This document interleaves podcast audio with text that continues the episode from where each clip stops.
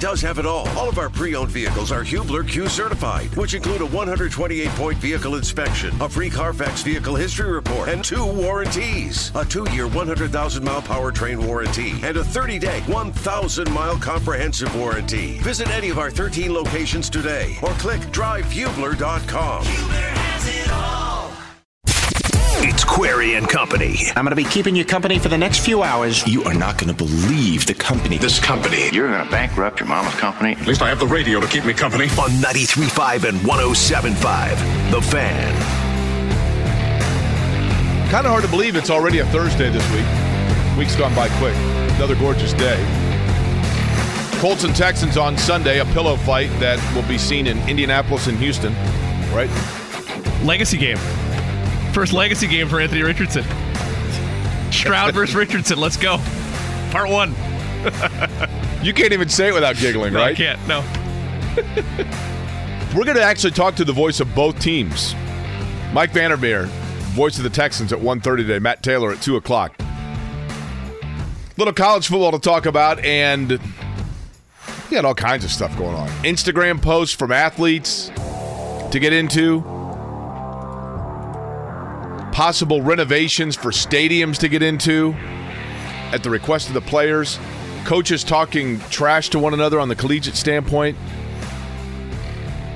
Eddie Garrison still on vacation. He's in Colorado, right? Yes.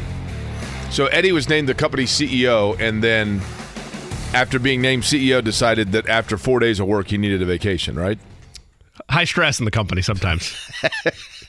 sometimes it's too much for one and person again, to bear. again, there was no HR department for him to run this past, so He he's just on did his it. way. I respect it. To be did it. fair, to be fair, um, and good afternoon to you, by the way, on a Thursday, folks. It is Query and Company here on 93.5 and 107.5 The Fan.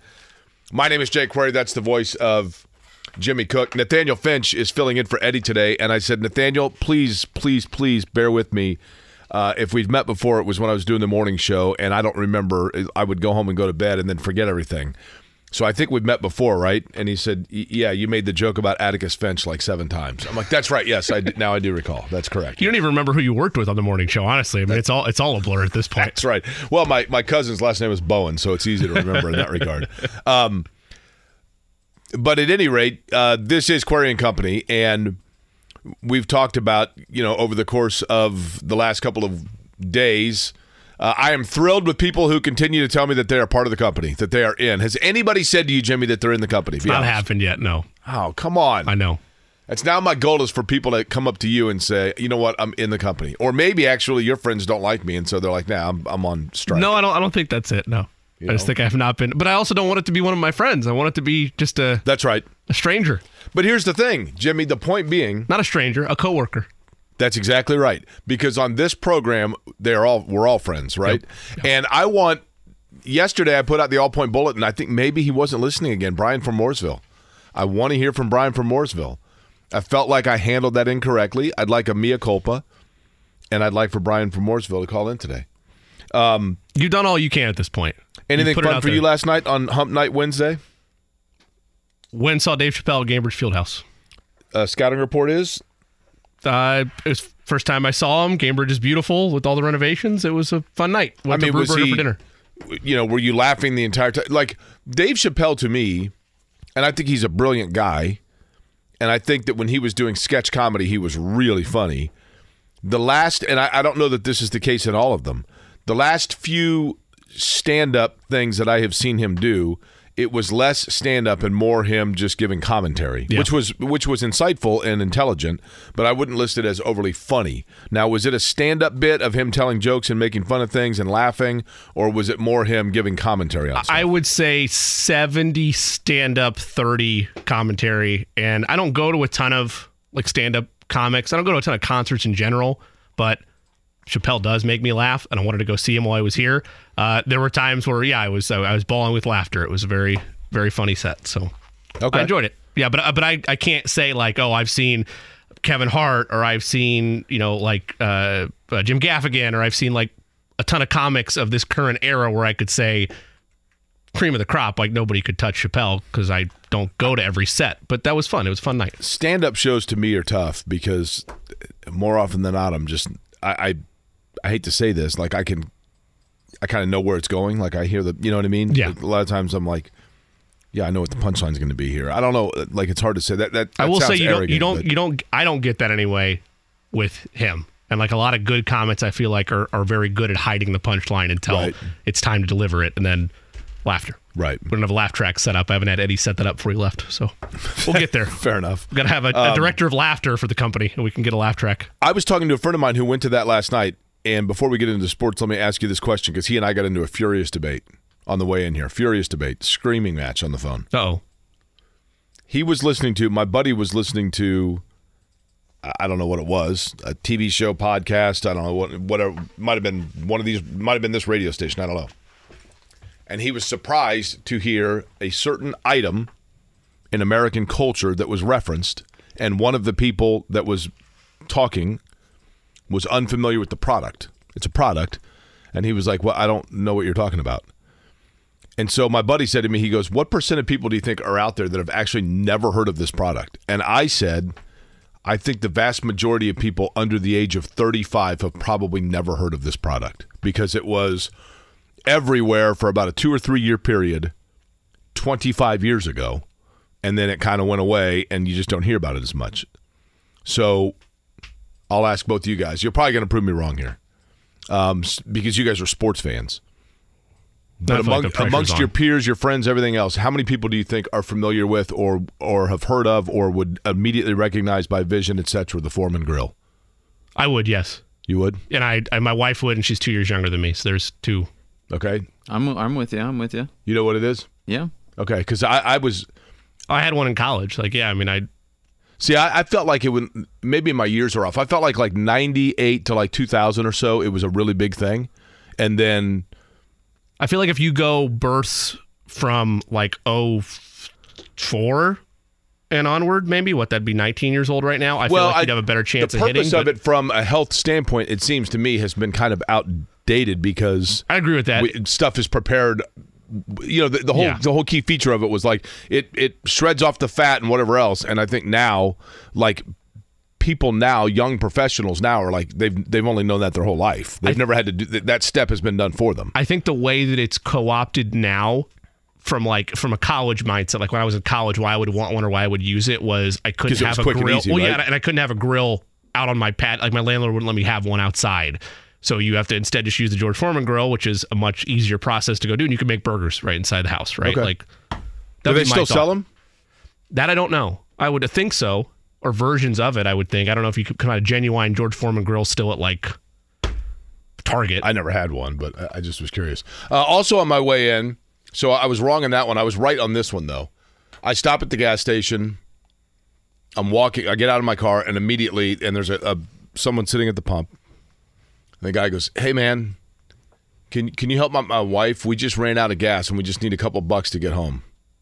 I go, "Oh," and I look, and there's a woman sitting in the car at the pump. It's very convenient. That's where they ran out of gas, by the way. Um, and I said, no problem. Happy to help. I go, as a matter of fact, I'll, I'll put what, five, ten bucks in your tank with my card?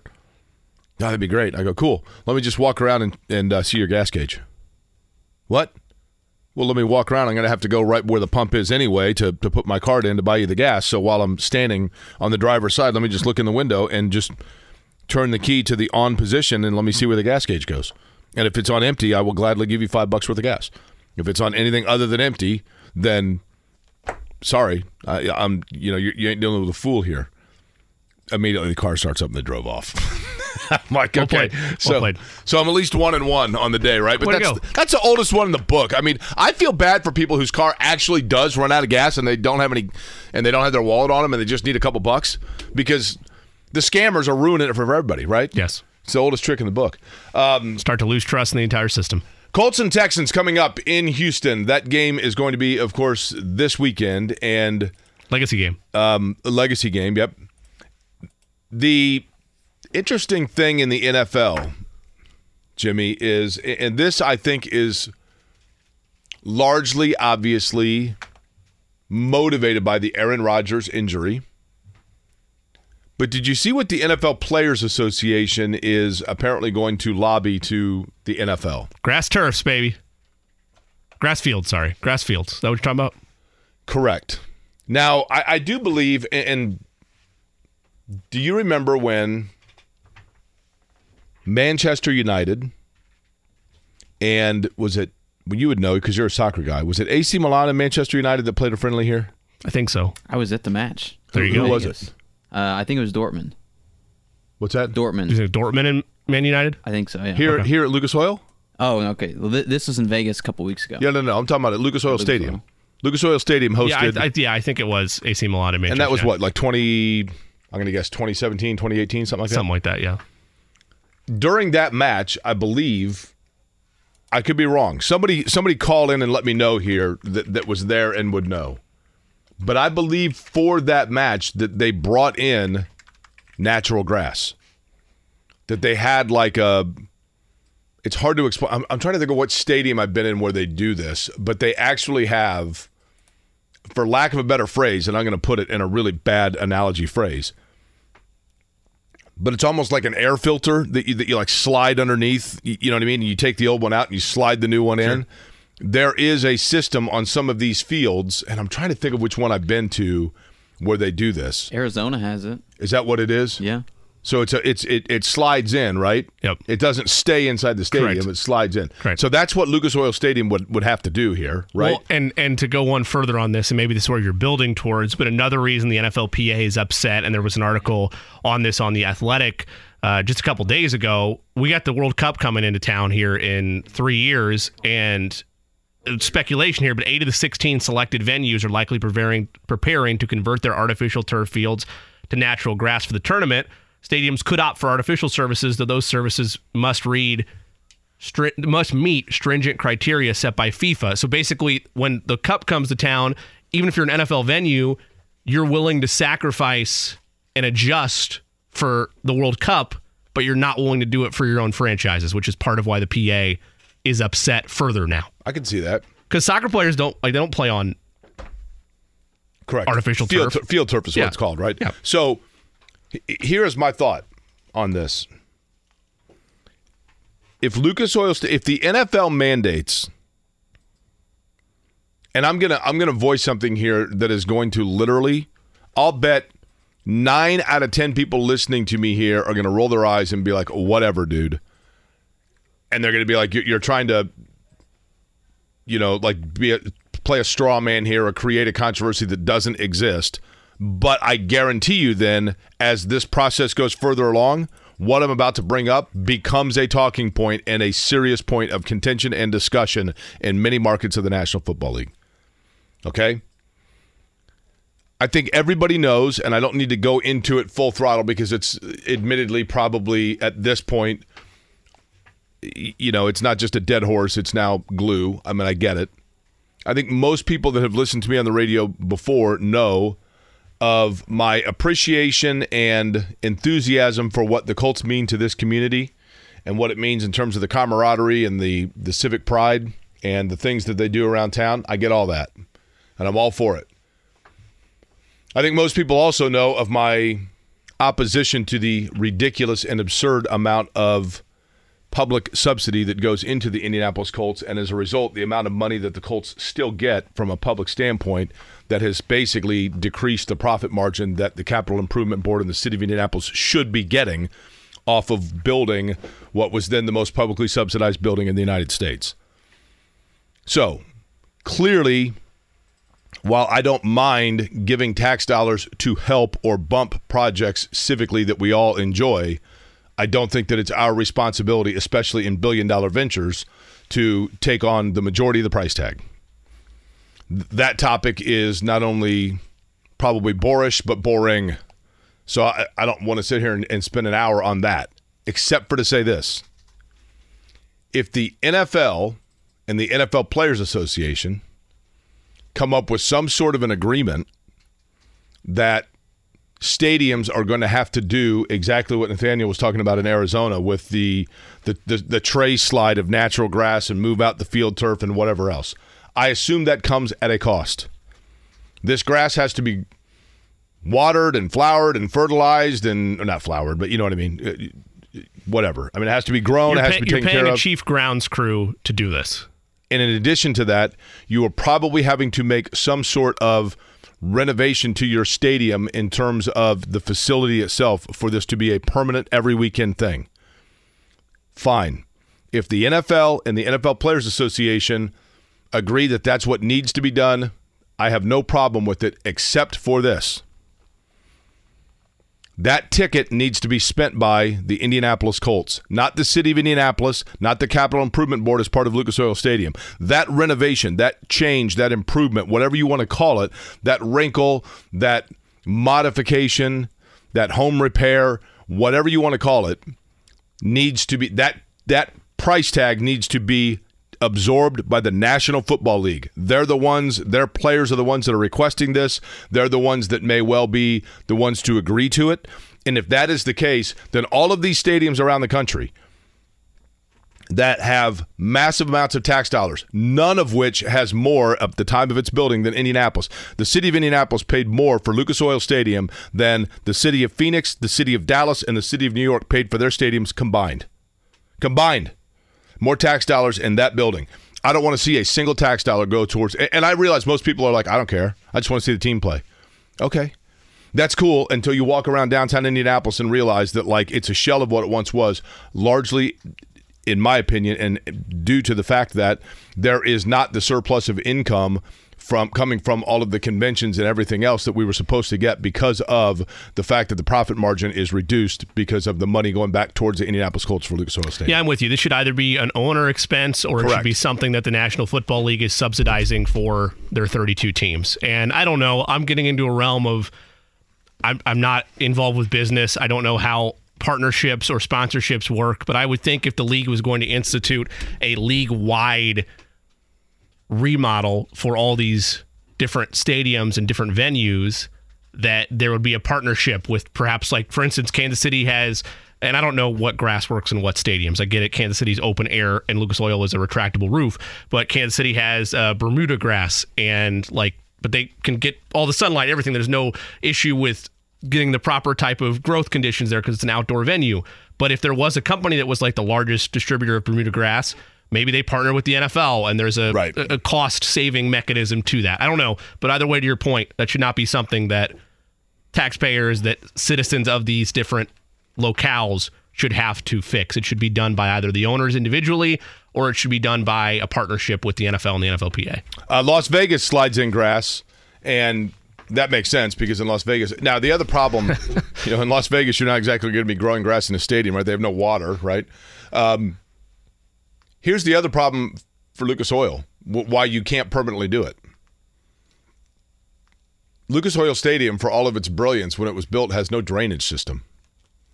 That's why when there's like when they're t- trying to determine whether or not to use the the additional 113 million dollars that they spent on the retractable roof, and they're like, and people are like, why is the roof closed? It looks like this outside. It's gorgeous. And it's like, well, there's a eight percent chance of rain in the third hour of the game, and they can't run that risk because they have no drainage system inside the building. If it rains and the water collects, there's nowhere for it to go. They got to bring out like huge wet vacs. That feels like an oversight. You think? Like, you know, multi billion dollar facility. I, I feel think like, the bigger oversight might have been to have a 17 story escalator deposit into the area where there's a bar and people are standing and not moving. And all of a sudden, like you get a meniscus of humanity that overflows, and suddenly somebody falls to their death. That's probably a bigger oversight, but yeah, Yeah. to the to an extent. multiple oversights. I, I promise I'm done. Uh, did you hear about the Colorado and Colorado State coaching feud? I did not know. Head coach at Colorado. You want to talk about po- or Colorado State? Talk about poking the bear here, right? Colorado State is taking on Colorado this weekend. Now, if Eddie Garrison is in our our company CEO is in Colorado right now, okay. He's not being a correspondent for us, is he? I thought this was just simple vacation for him. He's. I told him that he has to climb the Manitou Incline, and if that's the case, if he did that yesterday, he is totally out of commission today. I can promise you, because it's a beast. I'm proud of the fact I did it. Did you send him a reminder text? I, I actually did. I was Okay, like, then. here's the link because you have to buy, you have to reserve to go up it. The Manitou Incline, for those that are unfamiliar, I think I'm saying that correctly, is just outside of Colorado Springs. It was a railroad car incline, like you see, like Lookout Mountain has the incline car that goes up the side of the mountain. So the Manitou Incline was at one time. I'm assuming it was like some sort of a mining or cargo incline cable car that went up the side of the mountain. It's no longer active, so they replaced the railroad line with wooden planks that are basically steps, and you do. I think it's a 2,000 foot elevation at 68 degrees, straight upward. Not straight upward, obviously, Man. because it's 68 degrees. But uh, it is, and keep in mind the oxygen, right? You haven't acclimated yet. It's it is like the workout of all workouts. I'm telling you, like I don't like that you didn't ask Eddie in the lead up to that. Hey, you should do this thing. You didn't ask him. Hey, do you work out a lot? Do you enjoy Oh, strenuous activities? the That- visual evidence is fairly telling in that regard. well, right, but if he didn't look at the visual evidence and he just books it and then he No, goes no, no. there, I mean the visual evidence of Eddie. I didn't have to ask the question if he works out a lot. right? I mean, I don't work out at all. I don't know if you would have had to ask me that question or not, but like I, I would have been very frustrated if you would have said, "Hey, go do the." Even though by the phrasing of it, what'd you say it was? I I, I, what I do work out and don't look like it. So The what incline? Manitou. Okay, had I heard the word incline, I would have been like, "Jake, this probably isn't for me." Thank you though, but I'm I'm good. Eddie was like, "Wait, what?" I'm like, "Yeah, do it." So, uh, Eddie is busy doing the incline, so he didn't have time to report back to us on this situation in Colorado. Jay Norvell, I'm, I'm assuming I'm saying that correctly. Jay Norvell, head coach, Colorado State.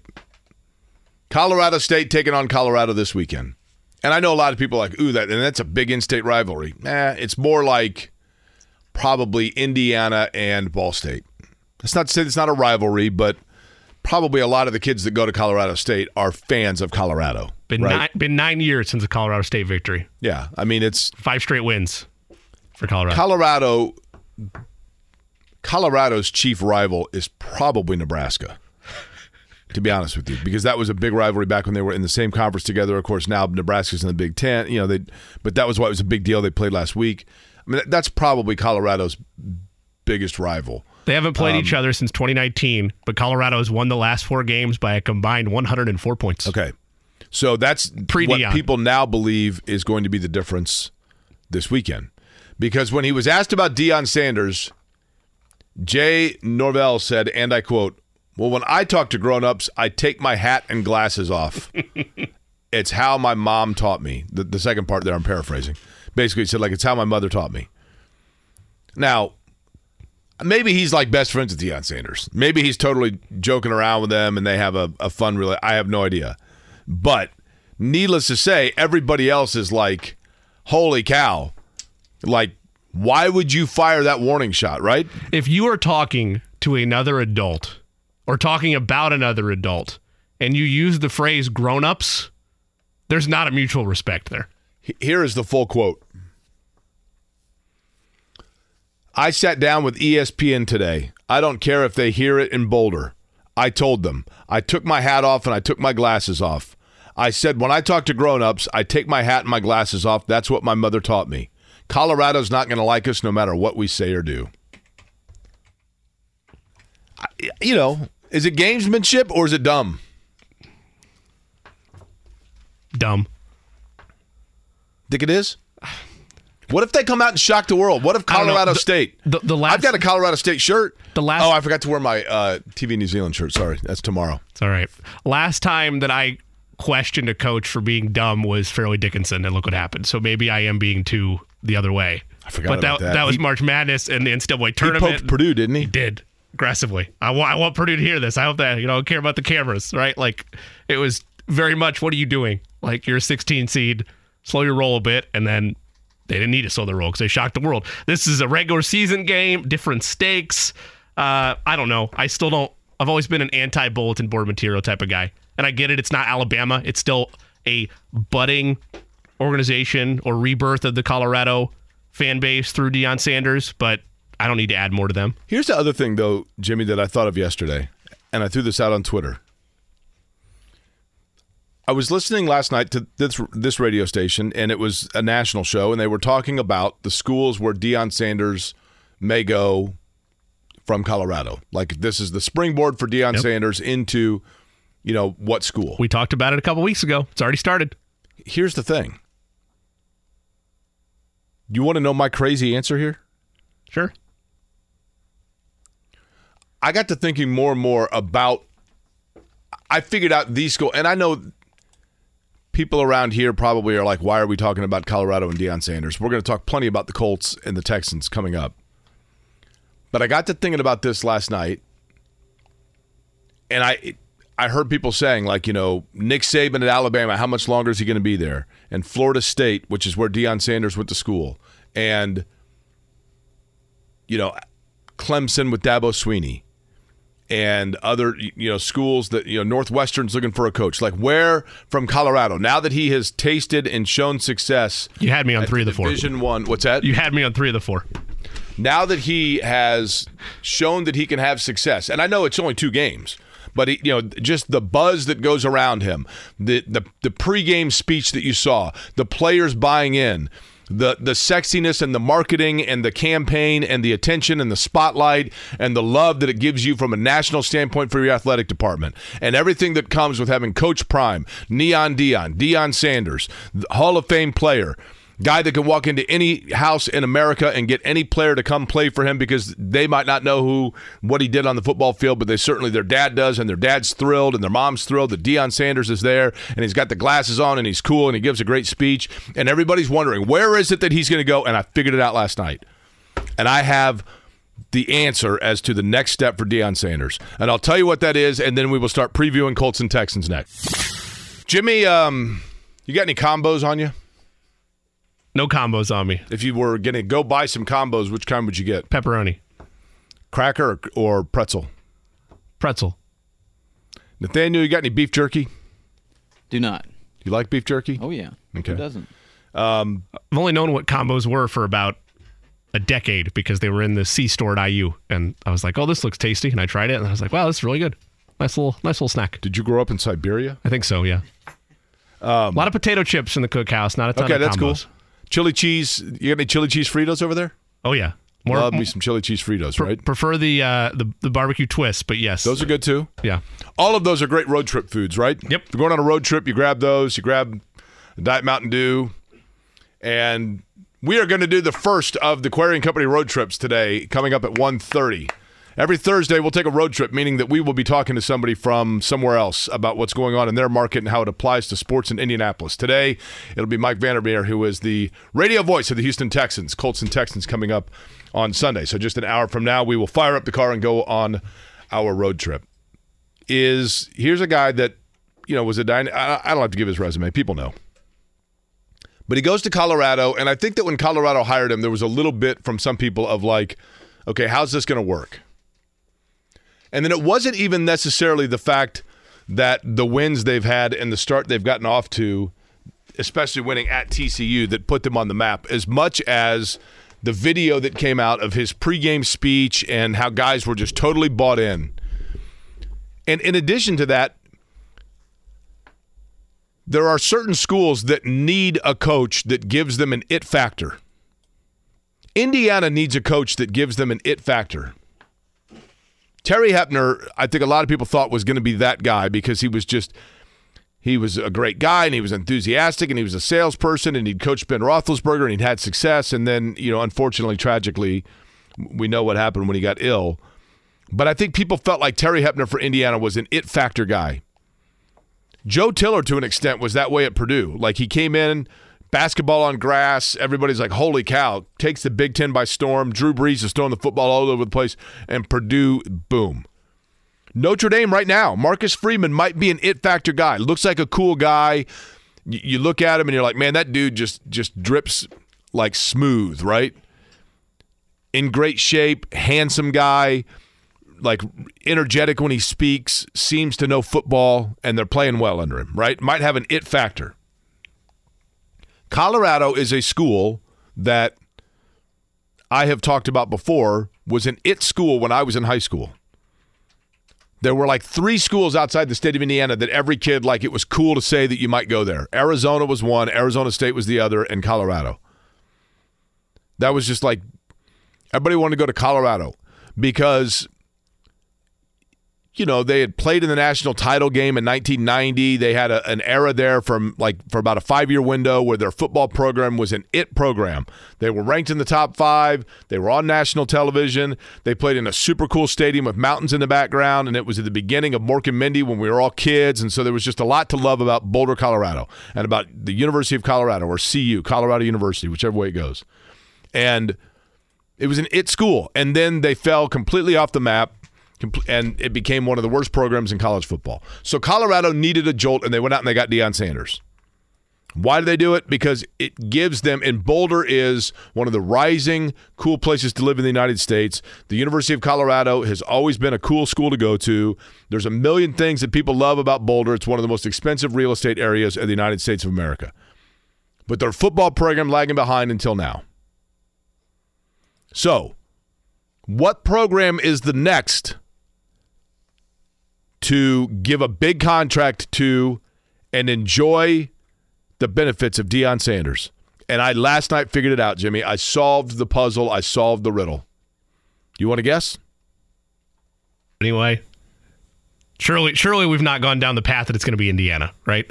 That's not where we're going with this. That is correct. It is not the path that I'm going okay. All right, then. Then The answer is Colorado. gonna stay put. Why would Deion Sanders go anywhere else? I've always thought it's probably two years, so I don't disagree with you. But you're saying permanently, like I mean, if he's going to stay up? in college football, I mean, obviously, eventually he will leave. But I'm saying yeah, all coaches. people think do. it's a springboard job, and I'm like, why? Why is it a springboard job? It's not. That's a destination job. And he is the one that's going to make it a destination job. They gave him up front five and a half million a year. Now we all know. We all know. When you hire a college football coach, look at Indiana. I've always said Indiana's the one program from a football standpoint that the first second that a girl gives them a kiss, they, they drop down to their knee and ask them to marry him. Right? First, it's like the, it's like Cameron and Ferris Bueller's Day Off. When Ferris Bueller says, "I got to tell you, the first girl with him, I mean, he's going to go ahead and marry her." Well, that's exactly what Indiana does, right? They get one year where there's a, a season where no one's going to the games because of COVID, and they go nine and three or whatever, and they're like, "Oh my gosh, we've got all the limestone in the state of Indiana. We'll give it to you. Please don't go anywhere." That's what Indiana does, right? But because we all know that the first contract a coach gets at a college program is in no way, shape, or form the contract that binds him. They restructure and redo it. He's already starting. His starting point is five and a half million. Nadabo Swinney, Nick Saban, they're making like nine, right? Maybe ten. Okay, so Colorado comes along to Deion Sanders, who, mind you, probably is worth two hundred million dollars. They come along to Deion Sanders and they go, "Look, we, we paid you five and a half. We'll make it nine. Okay, now he's getting paid like anywhere else. Now, yeah, but Jake, what about recruiting? You can't recruit to Colorado. There's no players out there. That was true 25 years ago. We live in a world today where if you're a diehard fan of the Alaska Anchorage Seahawks or Sea Wolves or whatever they're called basketball program, you can watch every game on TV if you want. You can watch any program anytime on any network all the time for any sport. And in today's world, you have kids right now that are entering college that have known nothing over their entire lifetime but FaceTime, the iPhone, Zoom. The world to them is not like you talk to kids now that are seniors in high school, and they're like, "Yeah, my, my, son this weekend's going to Providence, Rhode Island. Why is he going to Providence, Rhode Island? He's going to meet one of his best friends. Going to meet one of his best. Yeah, they they they do a gaming thing together. They've been friends since they were in the eighth grade, but they've never met face to face. That's just the way the world is for these kids. Like it, it doesn't. The the thought process of like I've got to stay close to home is like wake up, man. So Deion, San- Deion Sanders is going to be able to recruit to Colorado. Not to mention there are lifestyle things about Boulder, Colorado that are advantageous as well if you really want to get down to the brass tacks. But it's not going to be difficult for Deion Sanders to recruit to Colorado. Okay, like most Dabo Swinney goes in and recruits players. Players recruit Deion Sanders, right? Yeah. I'm a top flight dual threat quarterback. I want to play for Deion Sanders. Like, can somebody get me in touch with my? Can my coach get a letter to Deion Sanders? So there's that, and then in addition to that, as the conferences now are starting to align into these super conference things, Colorado was smart and jumped into the Big 12 and are back to the Big 12, which is now about to merge. As you know, it's it's going to be one of the. It's got 16 teams in it and has a huge multi-billion-dollar contract with ESPN and I, I can't remember if it's Fox or CBS. So they're good. Like they they check all the boxes. And if he is on the trajectory that he is on, if Deion Sanders is in a position where he is coveted by major programs, it's because he has Colorado in the upper echelon. So why would you go somewhere to have to start all over again getting that program to the upper echelon? Stay where you are. I mean, part of it is coaches like new challenges, and that's a, that's a multi-year thing. So maybe he's just happy with what he built at Colorado, ready to move on. Money's a big factor in that. Dabo money sounds pretty nice to me, particularly if it's at the upper echelon of But upper he's gonna echelon get that there. programs. He's already at five and a half. I don't know. I don't know enough about like I truly don't. So you can.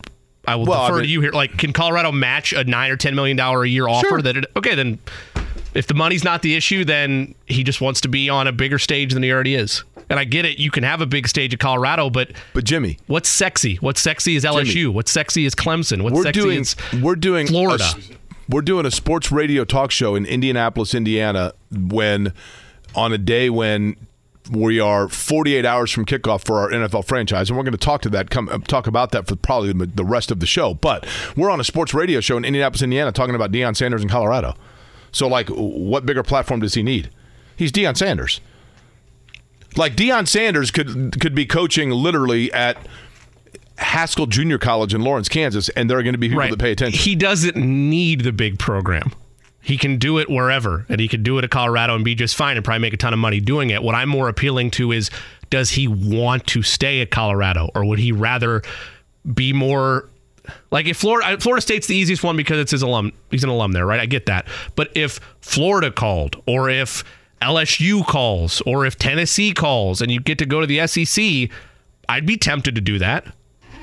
Like he, he doesn't have to. You're right. He can stay put in Colorado my and be point fine. being, my point being, by the time if Deion Sanders a year from now is still in the same topic of conversation, it's going to be because Colorado has ascended itself in its style of play and its competitive nature, where it is on par with Tennessee and South Carolina and Auburn, right? And so why not just stay where you are if kids are coming to where you are i mean not only you're also living in like the most beautiful area of the country right i mean that that that, that has to come into play but and you're close to an nfl market and you're people are paying attention to you etc now i in terms of florida state two things about florida state florida state would be the one i totally get but but with florida state number one and I read this. I didn't. I I read this yesterday, Jimmy. So I, it's not like this was household knowledge. Um, he did not graduate from Florida State. He went back and finished his degree at a historically black college. And my understanding is when he's been asked about it, he has corrected people, and they've said like, "Well, you're an alum of Florida State," and he's like, "No, no, I didn't graduate from there." So I don't know if there's like an ill will there. Maybe. But Florida State's got a fine football coach. I mean, I think Florida State's heading in the right direction, and they've got a really good young coach. And I'll give them credit because when they, you know, when they were in need of a coach, I I think Florida State went out and just said, and I don't know if he has connections to Florida at all, or Florida State, maybe he does. But when they went out and did a coaching search, and they found and they ended up with Mike Norvell. I've got to look here. Uh, He's a Texas guy, and his background, yeah, I mean Central Arkansas, Tulsa, Pittsburgh, Arizona State, and Memphis. Like he just had good records wherever he went, and we went, and they said, you know what, this guy's a promising young coach. He's making eight mil. So if eight mil is the bench of what like a Florida State pays, then Colorado's already out of the gate. It's pretty close. The reason I also struggle with this conversation, and this is not a hat that I ever like to put on, but I'm going to put it here so you can either dunk on me or you can acknowledge Is it a say size that's a nine like point. Eddie wears? It's not a size nine like Eddie wears. No, it's my normal uh, seven and eighth uh, fitted cap, and it is the Notre Dame arrogant, holier than thou hat that I never wear, but it but it's there in case I ever need it for a rainy day. I have stopped believing in loyalty in college football. And again, I'm very happy that Brian Kelly's gone because I felt like he did what he was going to do. He'd reached his apex. I'm not bitter that he's gone. I was frustrated at the time because I thought Notre Dame was in that same class. Clearly, he didn't view it that way, or he just saw more benefits of recruiting or whatever, wherever he went to LSU. I no longer believe whenever a coach's in one spot that they're not going someplace better unless they are truly at a top tier next level program, which is primarily SEC schools. So that's also why I have this clouded view on it, is because if Brian Kelly can leave Notre Dame, why wouldn't Deion Sanders want to go to bigger and better things in Colorado? Like that's that's just again, maybe that's closed minded, maybe that's arrogant, but that's part of my clouded judgment on this. You just touched, unfortunately, Jimmy, on one of those things that keeps me awake at night. That I go over and over in my mind all the time.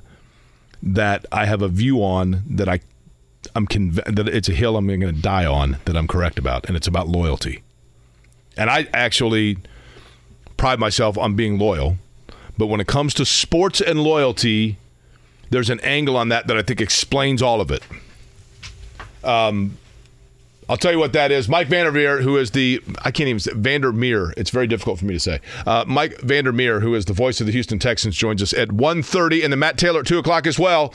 So plenty of Colts Texans talk over the course of today. Beautiful Thursday. Hope you're enjoying it, and I hope that you're happy that you're in the company. It's Query Company 93.5, 107.5 The Fan.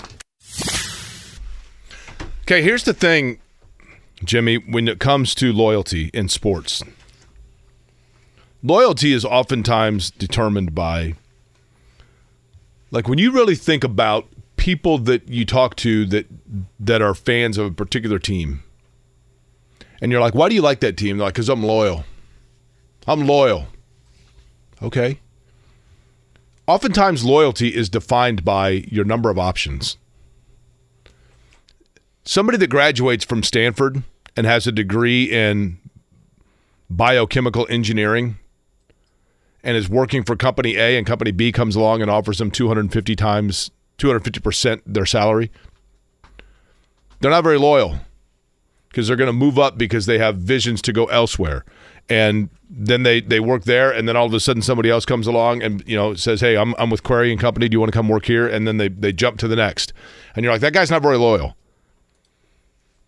But a guy that like has been working the same job for 30 years,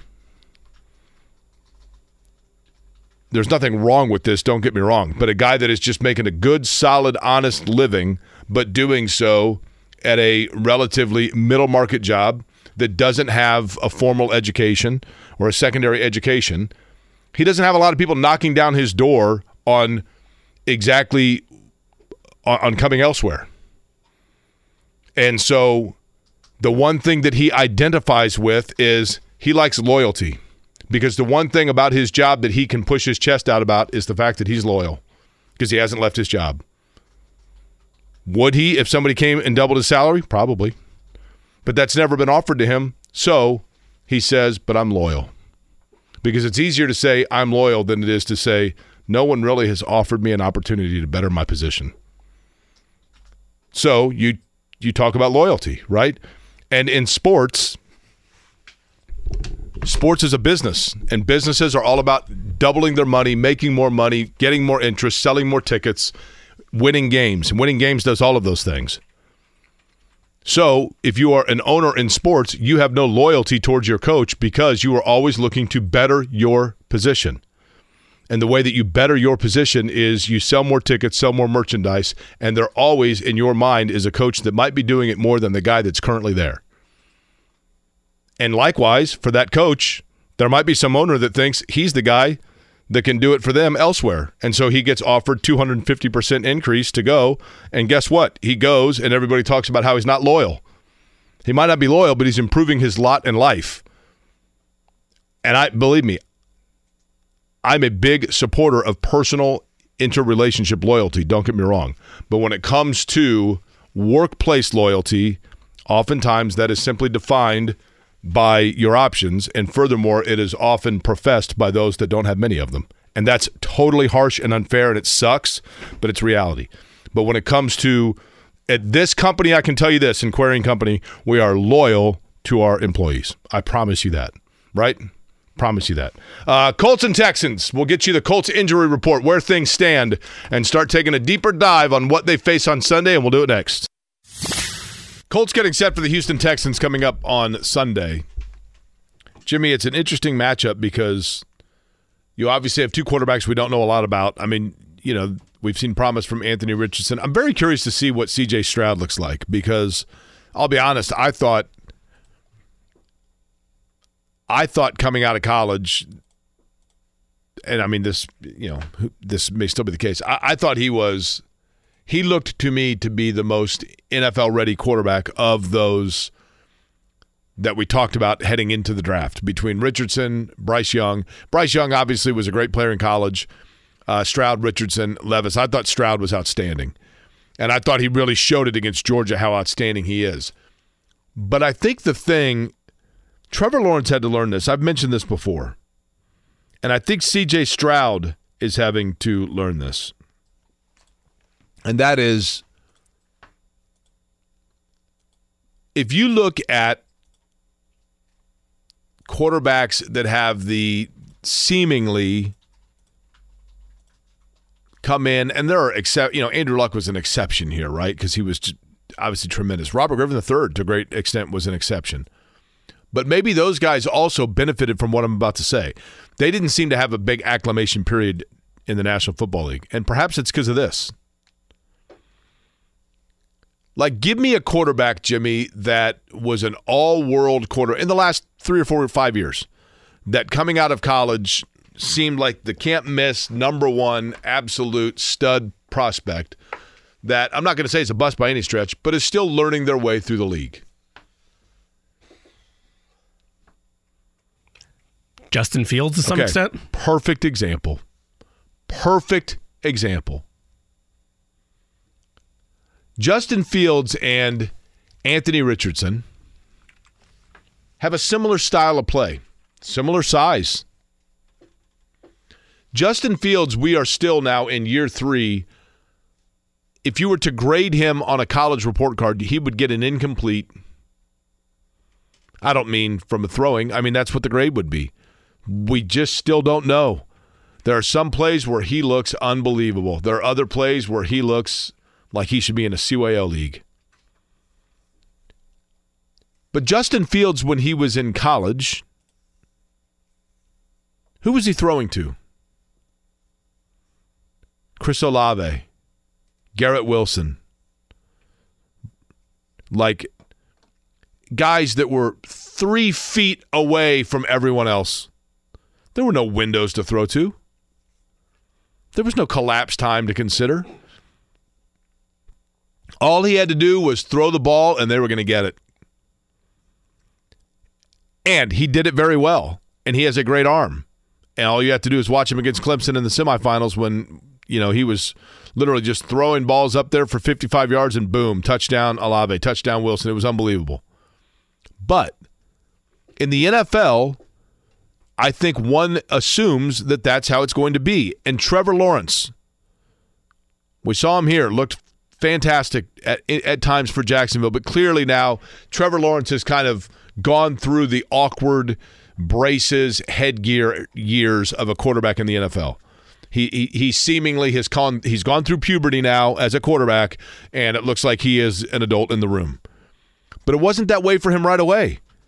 Because in college, Trevor Lawrence was throwing to Justyn Ross and Tee Higgins and Amari Rodgers, and they were two, and he was handing off to Travis Etienne, all guys that are playing on Sundays. So he gets to the NFL and he's like, "Whoa, you mean there, there's actual like windows I have to keep into consideration, and I've actually got to develop timing, and their like defenses are totally different." Anthony Richardson, I think, benefits from the fact I don't know his Florida personnel well, but they were not great last year. And learning the the the adjustment necessary towards learning the timing and realizing that you are not as spoiled as you were in college isn't as prevalent with him as it is CJ Stroud. Indianapolis is going to be able to hopefully benefit on Sunday if you're the Colts over the fact that CJ Stroud probably is going to try to make some throws that his brain is conditioned to make Jimmy because he thinks he's throwing to Marvin Harrison Jr., who's two steps ahead of everybody. That's going to be the biggest learning curve. And the Colts, if they're looking to get an early win here, it seems like this is an excellent opportunity for them to do so, right? Yes. I mean, what about the Houston Texans jumps out at you? There's not a ton. I was I don't know when this releases because I'm a bad fill in here, but I was with Kevin on Kevin's Corner, and I know when it released. I published the darn thing. So it released yesterday, and we were discussing the matchup with the Texans, and there's not anything about Houston that really strikes fear within you. The only thing is the optimism or the mystery of CJ Stroud as a rookie quarterback, kind of like what the Colts are dealing with right here. Um, and Will Anderson Jr., picked by many to be Defensive Rookie of the Year, and the type of impact that he's able to have on the Texans defense. Outside of that, this is a winnable game. I, I know we're going to do our 107.5 The Fan picks tomorrow. I don't need to wait that long. I'm picking the Colts to win this game. I think they win it by two scores. This should be this should be the type of game where legacy game jokes aside, the Colts defense has enough pieces, not maybe to Baltimore's level, but they have enough pieces to make things hard on CJ Stroud all day on Sunday to the point that even with a shaky run game, I think the Colts should be able to pull it out going away. Yesterday during practice, there were three that did not practice at all due to injury, or I, I don't know if you'd say injury as much as you know it might have been precautionary. Uh, Quenton Nelson did not practice with a toe injury. Maybe he's got gout. Quenton Nelson, which is grueling, by the way. Uh, I doubt it. He probably stubbed his toe.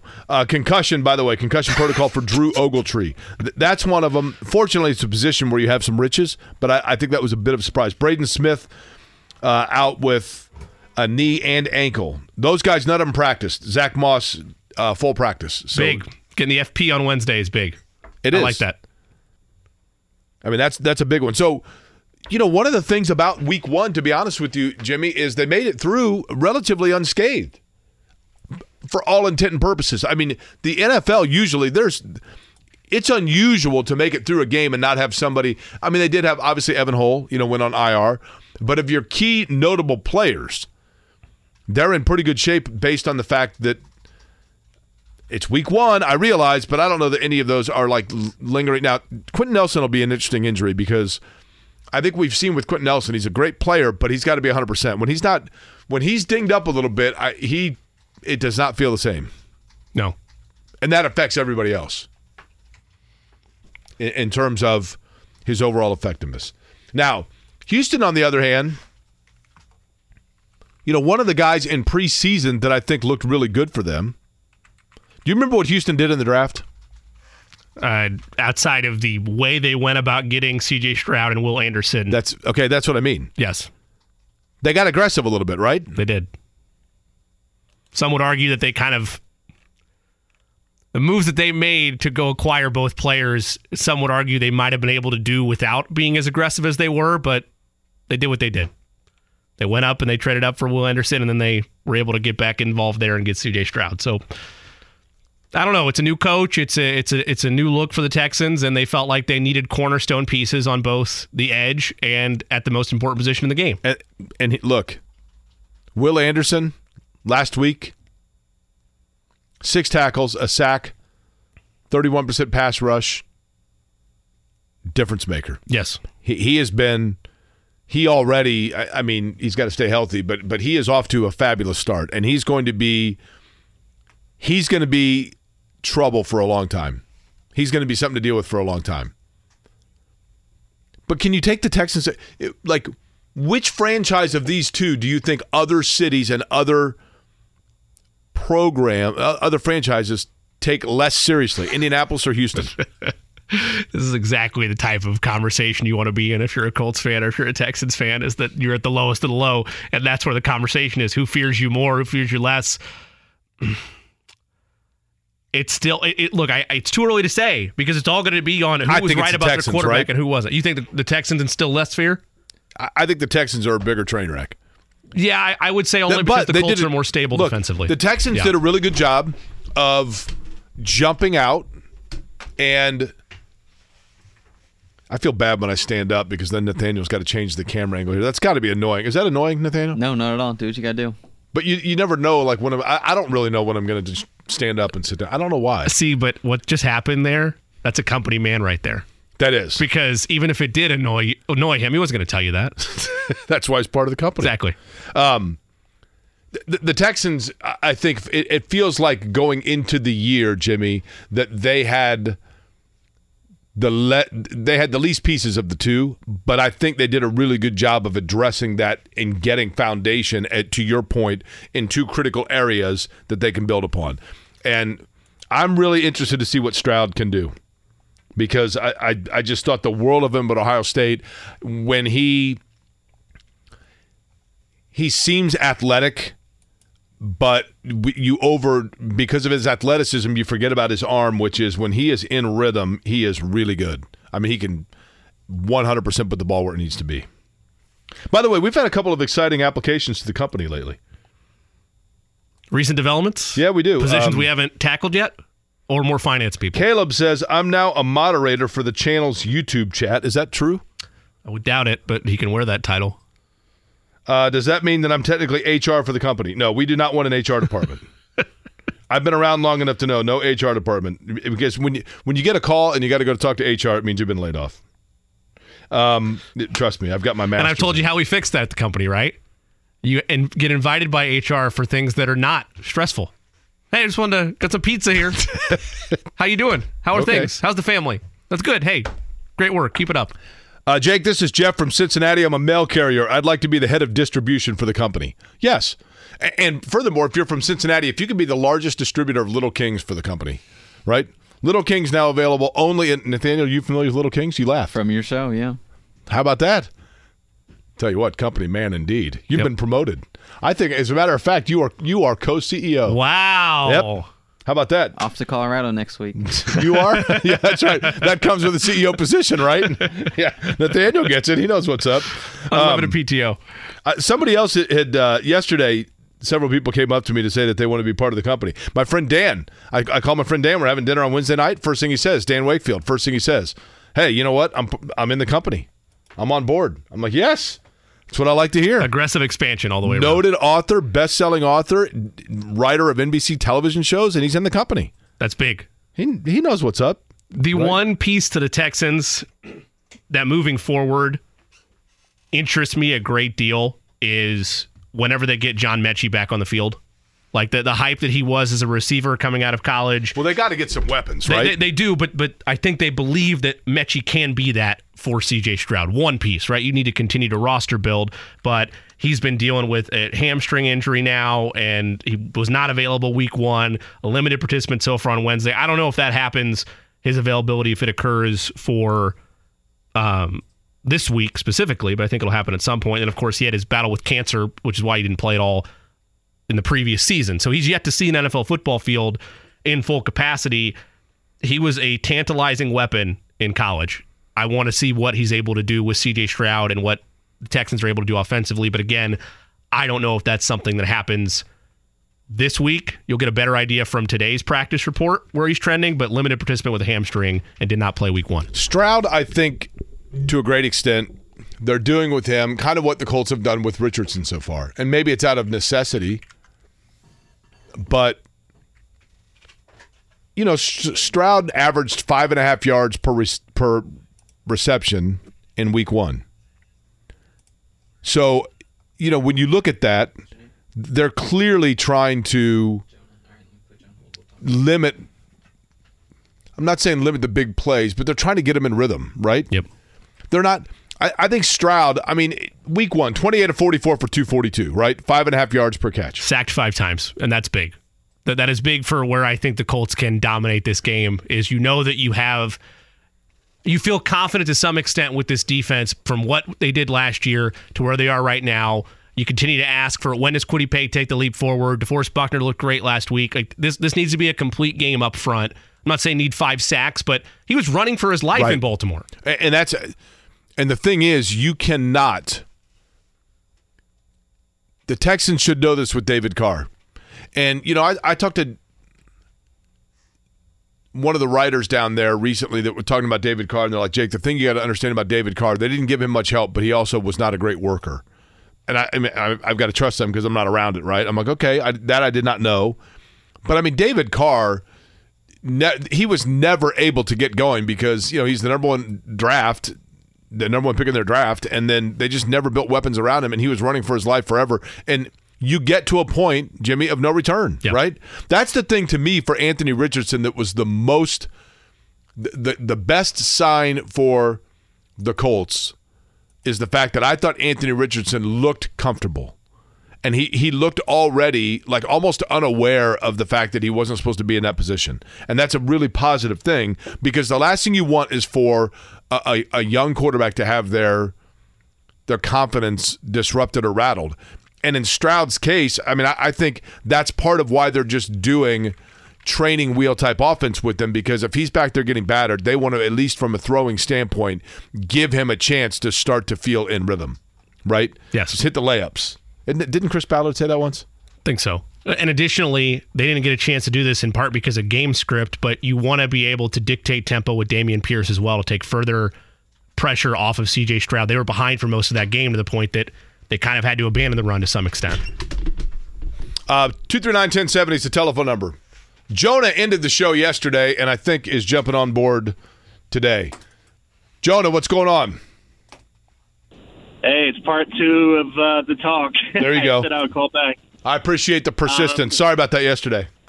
Oh no, you're good. No, no worries at all. I so my takeaways of the game, I thought the negatives would be quarterback play in the secondary. Neither of those happened, and also the offensive line with the, with the pass block, I thought was actually pretty decent. You couldn't say that at all last year, but I thought the run block was awful. Now is that you know with Deon Jackson and not having Jonathan Taylor in the backfield, that could be. I, I don't think the Colts go 0 and 4 on fourth down if that if he was back there. But that's the other thing I want to talk about is I thought coaching was just abysmal for a quarterback that has training wheels on. I thought that it was too fast of a tempo on offense, and just with all the gambles that they did in midfield, I I was just a little surprised because.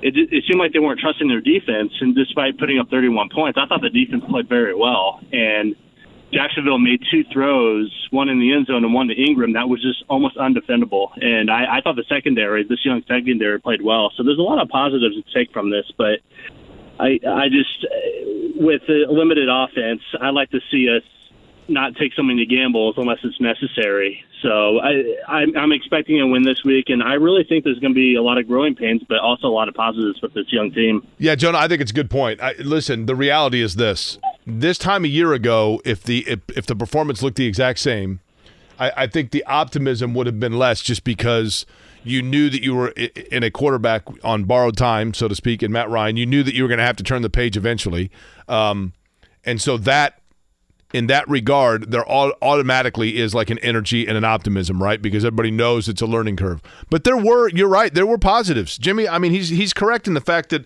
the secondary, you know, the they're, they're young, right? They're young, young corners, young, and that's a position, that's an area and a unit that typically has a lot of turnover from both an injury and just kind of a, a an in the zone kind of way. But I think they showed, and you know, you got a guy in Juju Brents that people are excited about that didn't even get that, that wasn't you know isn't healthy yet. So there is he's correct. There are reasons to be optimistic. I just don't think people should anticipate that that means you know eight or nine wins this year. No, right? but it should mean that you can stack a couple against teams that you're better than. And what I mean by that is we can say all we want. For some reason, we want to pretend that the Jaguars are like not a good football team or that well they're still within reach of most of this division. This is far closer to at least the jaguars think this the dominance that the colts had like the Right. early stages of this. We talked about it last week. Than it is to the old AFC South that's dog water that nobody trusts that ah, which team is going to spin the wheel and be the division winner this year? It's not that and from a defensive standpoint I know Calvin Ridley had 8 for 101 I know Zay Jones had 5 for 55 I get it but they had to work for all of those with a secondary that we came in saying a lot of young bodies how are they going to respond? Where are things going to be as a whole? They made Jacksonville work for everything they got in the passing game last week. And that's something that you would hope translates to week two. And with inferior receivers on the other side of the ball compared to Jacksonville, you step up and there's some turnovers, there's some interceptions that occur, there's quick three and outs from Houston's lack of offensive firepower. That's what you're banking on with this defense. Uh, do you have a playlist? A playlist? Musical playlist. Yeah. Yes. Okay, good, because we're taking a road trip next. And we're taking it to Houston because Marc Vandermeer, who is the voice of the Texans, joins us on the program. So, half past one on a Thursday. It's going to mean a Thursday road trip. The thought being that each Thursday we will take you to a different market somewhere, probably more often than not going to be whoever the Colts are playing coming up on Sunday. But you never know when there might be some topic of major buzz. Like, for example, I think everybody's kind of played out on the Aaron Rodgers thing. But if we were to go to New York and talk about that, as a matter of fact, while we're still trying to uh, track down Marc Vandermeer from the Houston Texans, the voice of the Houston Texans, I can tell you in the meantime, a couple of interesting things involving quarterbacks in the National Football League. Uh, Jimmy, there is one report out there of teams that the New York Jets may have interest in talking to or or putting out a feeler or finding out. Quarterbacks reportedly of interest for the New York Jets. Cam Newton, former Panther quarterback. Come on, right? Matt Ryan, former Falcon and Colt quarterback. Come on. Th- this is where this Wilson. is where you're like, there's no way this is an accurate. I, I would rather have Zach Wilson. Philip Rivers, uh, come on. Philip Rivers hadn't played in two years now. What, three years? Two years? I got to think. Three, right? This- Wentz, two, Ryan. right? No, no. W- No, Wentz you're and right. Ryan were Wen- less yeah, three. yeah. Wentz, gosh, it, yeah. See, see how easily you forget. Saw Wentz's Wentz? name thrown out a little bit too. Nick Foles. Come on, Chad Henne, Jacoby Brissett, Anytime is anytime, baby. and Super then, Bowl champion. and then this one at the top of the list: Indianapolis Colts quarterback Gardner Minshew. I'm telling you, I have these brainstorms that come out, and you think that I'm crazy. Like, maybe there's a reason my last name starts with Q because I have these wild harebrained things, and then you're like, you know what? Maybe there's truth to that. It would not surprise me if the Jets inquired about Gardner Minshew. Honestly, it wouldn't surprise me if they inquired, but like I'd almost rather but if you're the Colts, why wouldn't you do it? you know, I I want to see Zach. I mean, I want to see Zach Wilson again. Like, I no, I agree with that. That- that- I agree with that. But if they get to the point where they, and I'm with you, I'm with you. You see if Zach Wilson's learned and grown, right? But if he can't go, if it's clear that he's not going to be the guy, and you have to go out and get somebody, I'd make a call to Indianapolis. Yes, and if you're the Colts, why wouldn't you do it? What? What? No reason not And to. listen, I have nothing against Gardner Minshew. I think he's been a solid pro since he got here, which is not long, I realize. But he's done. You know, he's been he's handled it correctly. He's said the right things. I think he's, and maybe that's the one thing he can do is tutor along Anthony Richardson. But outside of that, what what good does he do you at this point? Now that you've now that you've handed the keys over to Anthony Richardson, if Anthony Richardson goes down, or if they decide that Anthony Richardson needs to just sit and watch for a while, which is not going to happen, but if that were the case, then the other quarterback on the roster is the one that last year Jim Irsay wanted to be the starter to begin with, right? And so, why would you not? There's nothing to be gained by handing it. It's not like Gardner Minshew is going to get you into the playoffs, right? I'm all for, particularly when you are on the doorstep of playoff contention or conference championship contention, et cetera, et cetera, for having a valuable backup. The Colts are about two years away from that being a reality.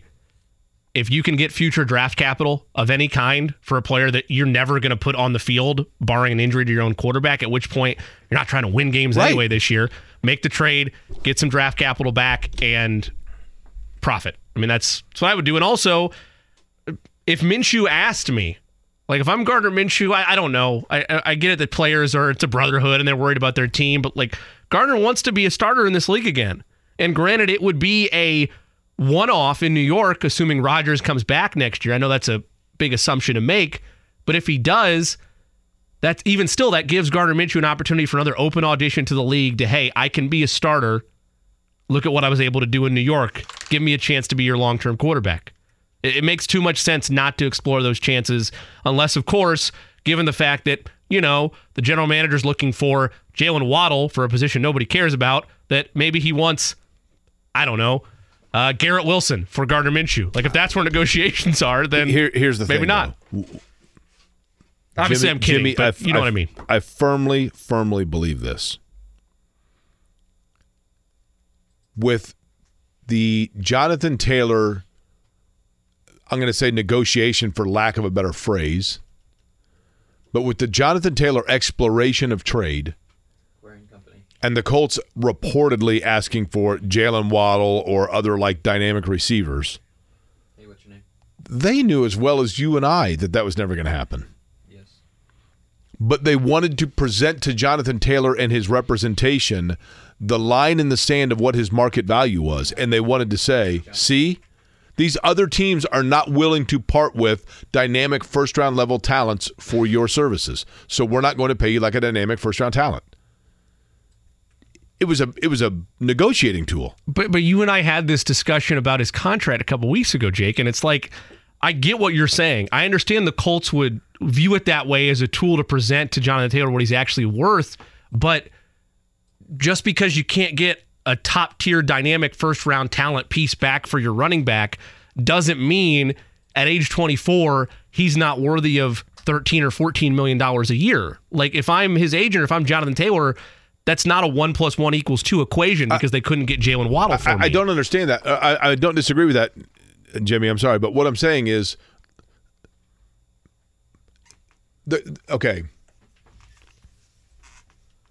Your wife tells you your favorite shirt. Your wife tells you you got to get rid of it. Okay. Sure. Got to get rid of it. Tough day, but yes. And you go, okay, fine. And you know deep down you have no interest in getting rid of that shirt. But your wife's like, you got to get rid of it. And you're like, okay. And so you say to your neighbor, hey, do me a favor, put this on eBay for me and let people know if, if they want to trade me their finest Armani suit, they can have the shirt. and then after six weeks, you go back to your wife and you go, I, I put it on eBay. You saw I put it on eBay. But, but, you know, I mean, I, I couldn't find anybody that was willing. So, you know, uh, there's nobody to take it. So you wanted me to sell it, and I, I, I, I tried. In the Colts case, they with Jonathan Taylor, I don't think they had any interest in moving him. They wanted to send him the message initially. Now they might still do it now, but initially, when the agent was saying he is a, a player of like first round talent, they were that was their way of saying like okay so if he is if if you are expecting us to pay Jonathan Taylor by telling us the market value says that he is a first round pick then let's float it out there and find what first round level picks we're going to get back for him. Oh guess what? Nobody actually was willing to make that deal. So we now know what his market value is and you can tell us what you think it is but we're showing you definitive proof of what the market says his value is right? Doesn't that get distorted though if the Packers or Dolphins really were willing to pay him what he's asking for? That isn't it the Colts that are setting a fake market? Yes. Of course they are. The Colts are saying to the, the the Colts are saying to Jonathan Taylor, "You are not worth that money to us," and they're trying to prove to him that. Okay, but why? Why are they trying to prove it to him? What do they hope is the end goal for Jonathan Taylor? That he sits there and is like, you know what? That's on me. I actually only want nine million dollars No. a year for th- like. No, that, Yeah, I'm serious. yes, I'm asking yes, seriously. yes. What, what is? What do they hope happens Yes. then? Well, what they hope happens is, you know, look, get in there and play because you're under contract. I mean, that's it. Get in there and play because you're under contract. But but you here's the thing: the Dolphins and I forget who the other team was, the the, the quote unquote mystery team, Packers. Packers. They the report was they were willing to pay him. Then the general manager of the Dolphins comes out and goes, "Yeah, man. I mean, like there was a phone call, but it was wasn't even close." I, Well, I would also agree it wasn't close if the first words out of Chris Ballard's mouth were Jaylen Waddle, please. Like, yeah, that's not close. It's not serious negotiations. That's my point. But so, Of course. So I agree with you. They don't have an interest in trading him clearly because of what they're rumored to be asking for. But so what is their end play in your mind then? Tagging in- him next year Yes. and and Yes. and telling him, hey, if you don't want to play for us, bleep off like Yes. that's okay. Yes. Then you, then you and I are aligned in the same viewpoint. Then I agree with you. I don't think they have any interest in trading him. They have all the power. Either he plays for the Colts or he doesn't play football. Like that's Correct. yeah. I'm I'm, I'm aligned with you on that. Correct. And and I again I go back to I've said it a hundred times. This is one situation where I do understand both sides. I think Jonathan Taylor has a very legitimate case because if I'm Jonathan Taylor, I'm looking at precedent and I'm going, you extended Quenton Nelson when the guy had three surgeries in like 18 months and you gave him an extension. You extended Shaq Leonard when they were still figuring out if the foot bone's connected to the knee bone, connected to the neck bone, right? Yes. I mean, you extended Nyheim Hines and then traded him. But you won't extend me, and our it, and then if you're the Colts, you also say, yeah, but you know, I mean, running back is a fungible position. I mean, I, there are there are very if this was high school debate class, and both sto- sides sat up there and gave their point, you would probably consider you would you would score it as a draw, The, right? on- the only reason I don't score it as a draw, and we're not going to know this until the dust finally settles. By the way, this is the worst road trip I've ever been. It is on. tough. It's like that we, we hit we hit a wrong song right. that we both disagreed We're on, like- and it's led into We're like Fozzie and Kermit, Yeah, and we just took a great. wrong turn in Rhode Island. What the hell are we doing? Right? the only way I'm willing to score to draw, and we're not going to find this out for weeks and weeks. And I've said this before on this program. If the Colts are operating underneath a world where Jonathan Taylor asked for 15, 16 million dollars a year, then yes, I agree the Colts are probably partially in the right because we're not going to pay you that. But if it is a $13 million a year deal for three years, that's no longer insanity to me. He's only 24 years old. He's going to be 27 by the time that contract's done, and you want him around to help develop Jonathan Taylor. If it's just 13 million a year, and that's what's holding you back from helping your young quarterback develop, get off your high horse and pay him. Again, I, I don't disagree with that. I mean, it is fascinating because there are valid points both ways. Did I just uh, unfortunately disconnect Derek? Oh yeah. Derek, call right back. I meant to, to punch him through, and I think I disconnected. what do they do to this computer? Derek was waiting patiently for almost 20 minutes, and I think I inadvertently. Derek, please call back at 239 1070. Uh, in the meantime, let's go to the phone lines. Brian's been waiting. Brian, what's up? Hey, Jake. Are you part of the company, Brian? No, I'd like to be. Uh, Yeah, well, we- the other the other day I was on the on the phone with you and I was talking about movies and I was a little bit negative. Oh, no. You, you- is this Brian from Mooresville? It is. Yes, it is. Brian, let me tell you something. And I apologize for that. No, you know I- what, Brian? I Did really you- enjoyed the program. Did you hear the show yesterday, Brian? Yes, I did. Okay. I don't know if you heard it in the beginning, but I was asking you to call in, so I appreciate you did. I, I went back. Do you ever watch Seinfeld, Brian? Oh yes. Okay, you know the the episode of Seinfeld where George uh, gets so mad at himself because after the fact he thought about what he should have said when when the guy got on him about jerk store and the shrimp. I don't know if you remember that episode. Oh yes, yes, I do. So Brian, I kid you not when I say this. That was on Tuesday, I think, when you called in. And for those that are unfamiliar, you called in and I took you cold turkey and you said you don't want to be part of the company because we were talking about movies and you thought it was a sports show. And then we talked about The Wizard of Oz very briefly. And then I got home and I, I pulled a George Costanza. And when I got home, Brian, I thought to myself, you know what? I handled that totally incorrectly. And here's why.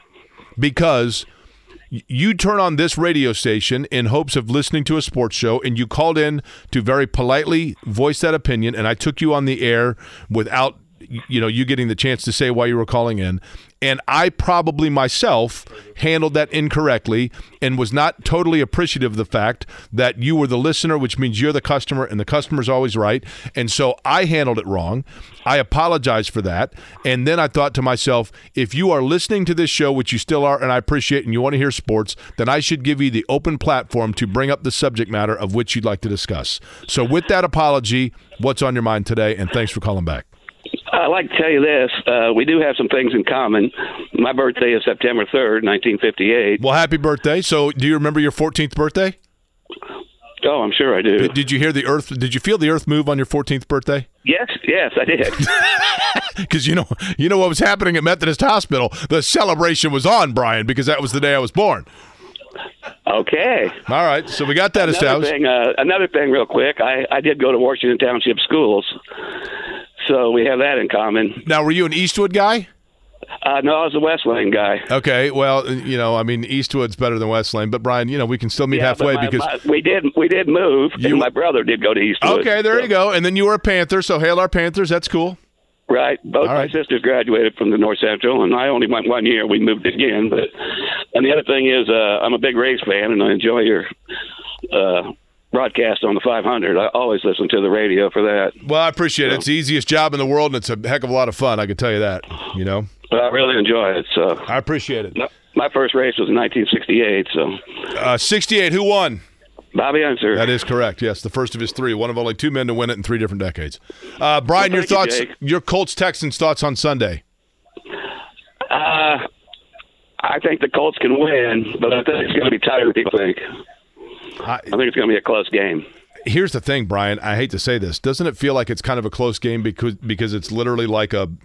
It, You're it not feels sure what's happening. Yeah, it feels like a musical competition between two mimes. You know what I mean?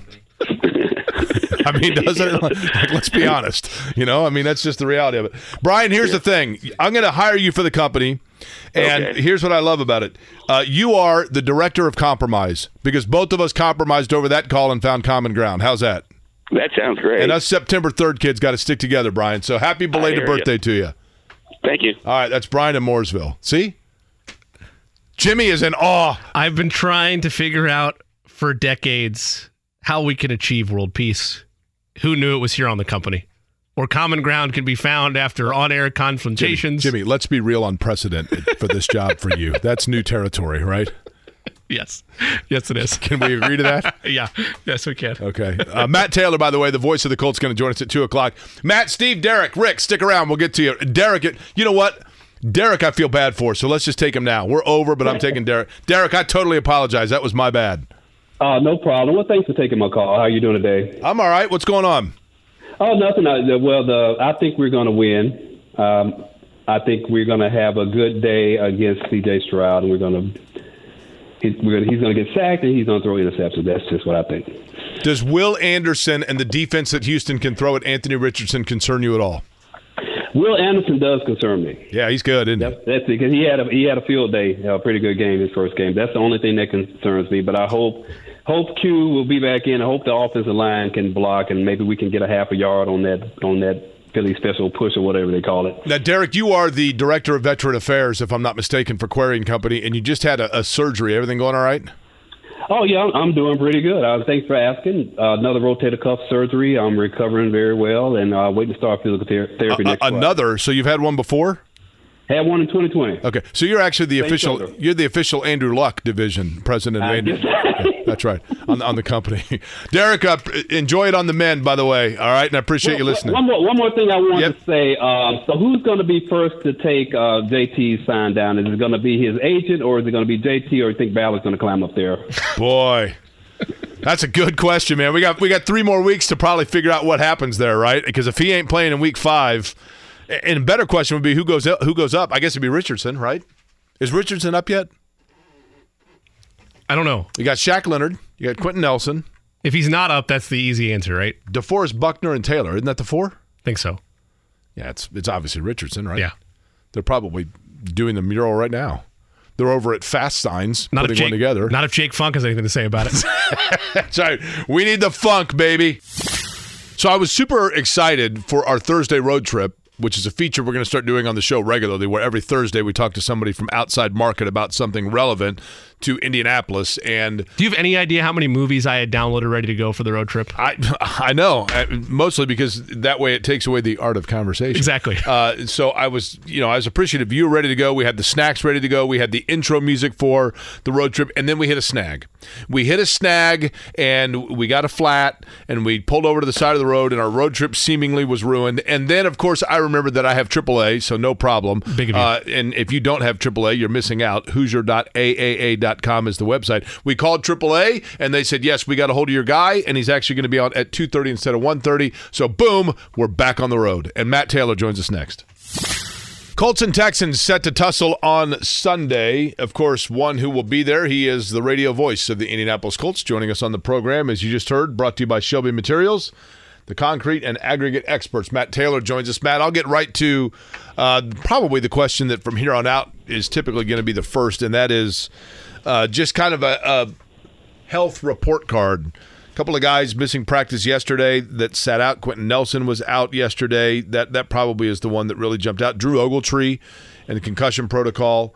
Um, where do things stand from a health standpoint today?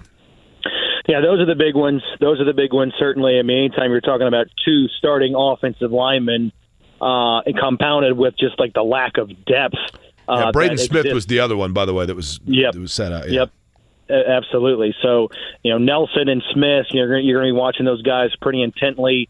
Um, the Colts actually are practicing right now as we speak. The injury report typically comes out around 3:45, 4 o'clock, so we'll see where they're at today. But like you said, neither guy practiced yesterday. Nelson, uh, he left the game early, not early, but he missed a handful of snaps in the second quarter uh, against the Jaguars on Sunday with that toe. But he was able to come back and, you know, just in typical Quenton Nelson fashion, gutted it out. Um, obviously, watching what's going on with Zack Moss, you know, he practiced uh, for most of the week last week. Uh, it was questionable on Friday, downgraded to doubtful on Saturday, then was inactive on Sunday you know you're just watching that because of just you know the the lack of playmaking ability that was there at the running back position on Sunday. You know, Colts running backs only, you know, they had I think 16 carries for 25 yards. You're just not going to win many football games uh, with with that type of production from your running game, especially when you know a team can afford to stay in that look, that cover two, load the box type look, uh, because uh, you know knowing they can slow down the run, and they're also doing a really good job of limiting the big plays from Anthony Richardson playing zone defense. So yeah, Zack Moss is big, and then those two offensive linemen are big because of who they are, what they mean, how good they are, and just because of you know some inexperience uh, in the in the uh, your reserve offensive lineman room, if you will.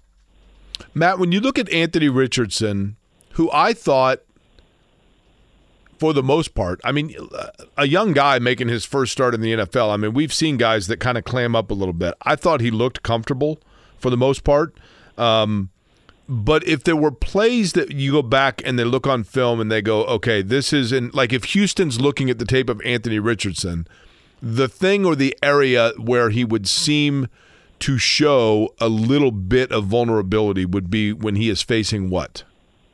Well, I just think it goes back to the scheme that the Jaguars played. They did a really good job of forcing him to take underneath throws, and he started the game really, really well. Uh, did Richardson? I think he was, I think he completed like 15 of his first 19 passes, uh, and you know you certainly would take that all day. But the problem was, is I think the Colts ran 69 plays on offense, and they only had three plays for the entire game go over 20 yards. You know, one of them was a Granson catch. Uh, another one was certainly that that Pittman Jr. Uh, wide receiver screen that he turned into a 39-yard touchdown.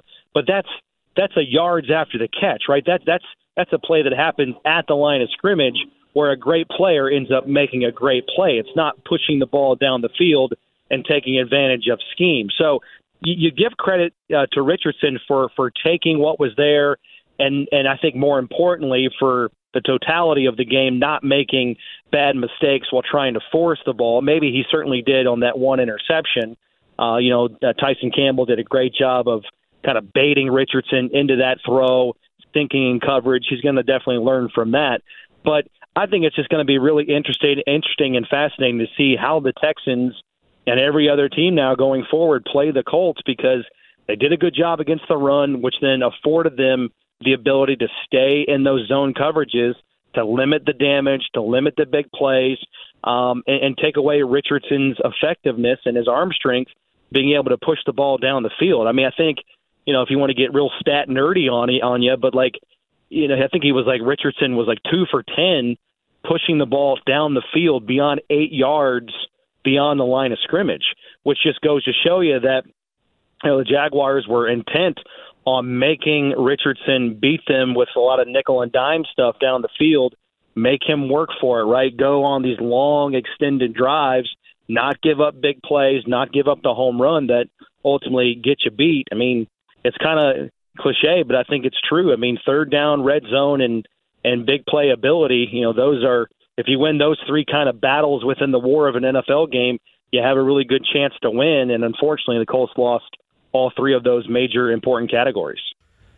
Matt Taylor, the voice of the Colts, nice enough to take some time with us here on Query and Company. Mate, I was impressed with what I saw up front from the Colts in week one. And when you look, and I know you have it, the film from Houston's side of things, CJ Stroud spent most of his Sunday running for his life, is sacked five times. Baltimore's defense really able to get home a ton this isn't necessarily an, an if not now when game, but how critical to dominating the proceedings is it for the Colts for DeForest Buckner, Grover Stewart, Kwity Paye, Samson Ebukam to make their presence felt and make life difficult Sunday for CJ Stroud? Yeah, it's a great question, and I think they got to. I think I think the sense of urgency in this game has got to be just incredibly high. And I know that sounds silly because this is the NFL and you only get 17 games and every game's important. Yes, but you're talking about potentially going down 0 and 2. You're potentially talking about going down 0 and 2 inside the AFC South, which is even more damning. I mean, like the percentage of teams that start 0 and 2 and go on to make the playoffs is like less than 12%, right? So it, it can be done, but it just shows you like how important it is to get this game against a rookie quarterback that was under pressure a lot last week. In fact, Stroud was sacked five times against the Ravens, which was more than any game uh, he had been sacked uh, at all at Ohio State. So he played with some great players, you know, great offensive line. He certainly had elite weapons to throw to at the college game.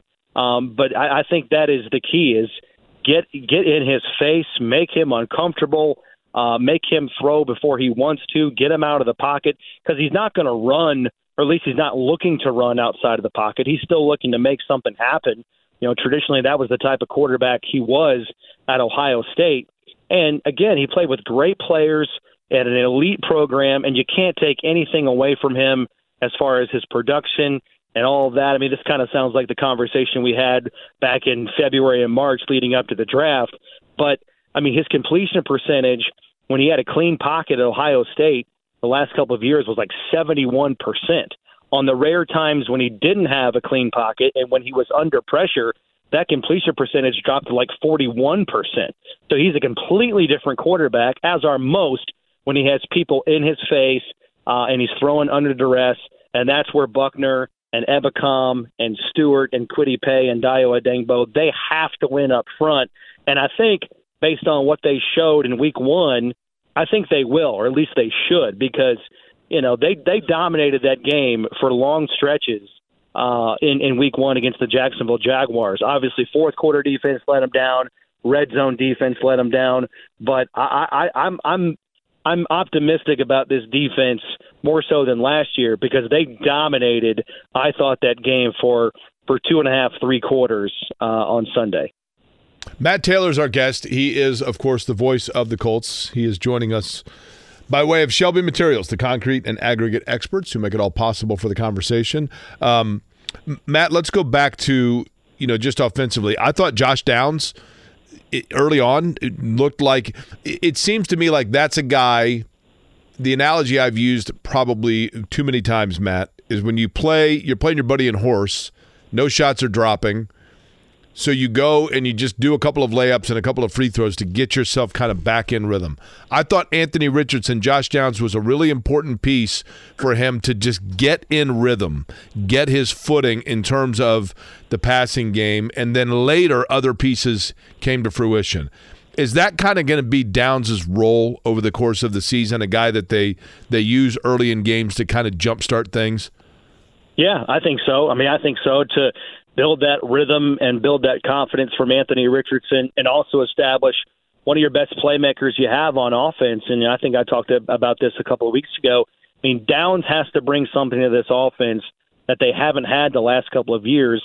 He's a true slot receiver. He's small. He's really shifty. He's got really good speed. But I think more so than anything, because of his you know family football lineage, if you will, his dad was a uh, uh, you know, a player in the NFL, a coach in the NFL. His uncle was Dre Bly. He just has a really good like feel for the game, instinctual, um, you know, football IQ, for lack of a better term. So he just gets it, and I think he can help Anthony Richardson uh, get going early in games.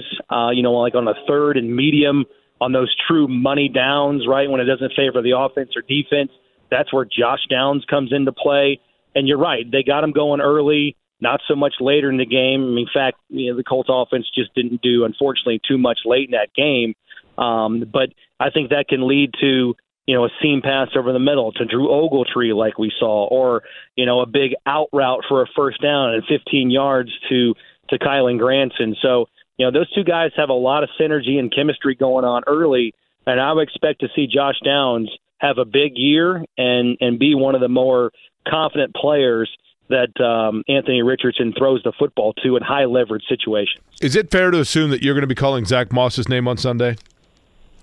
Yeah, I mean it, it's it's trending that way. I mean, I, I think again, you know, he's got to practice in full like he did yesterday.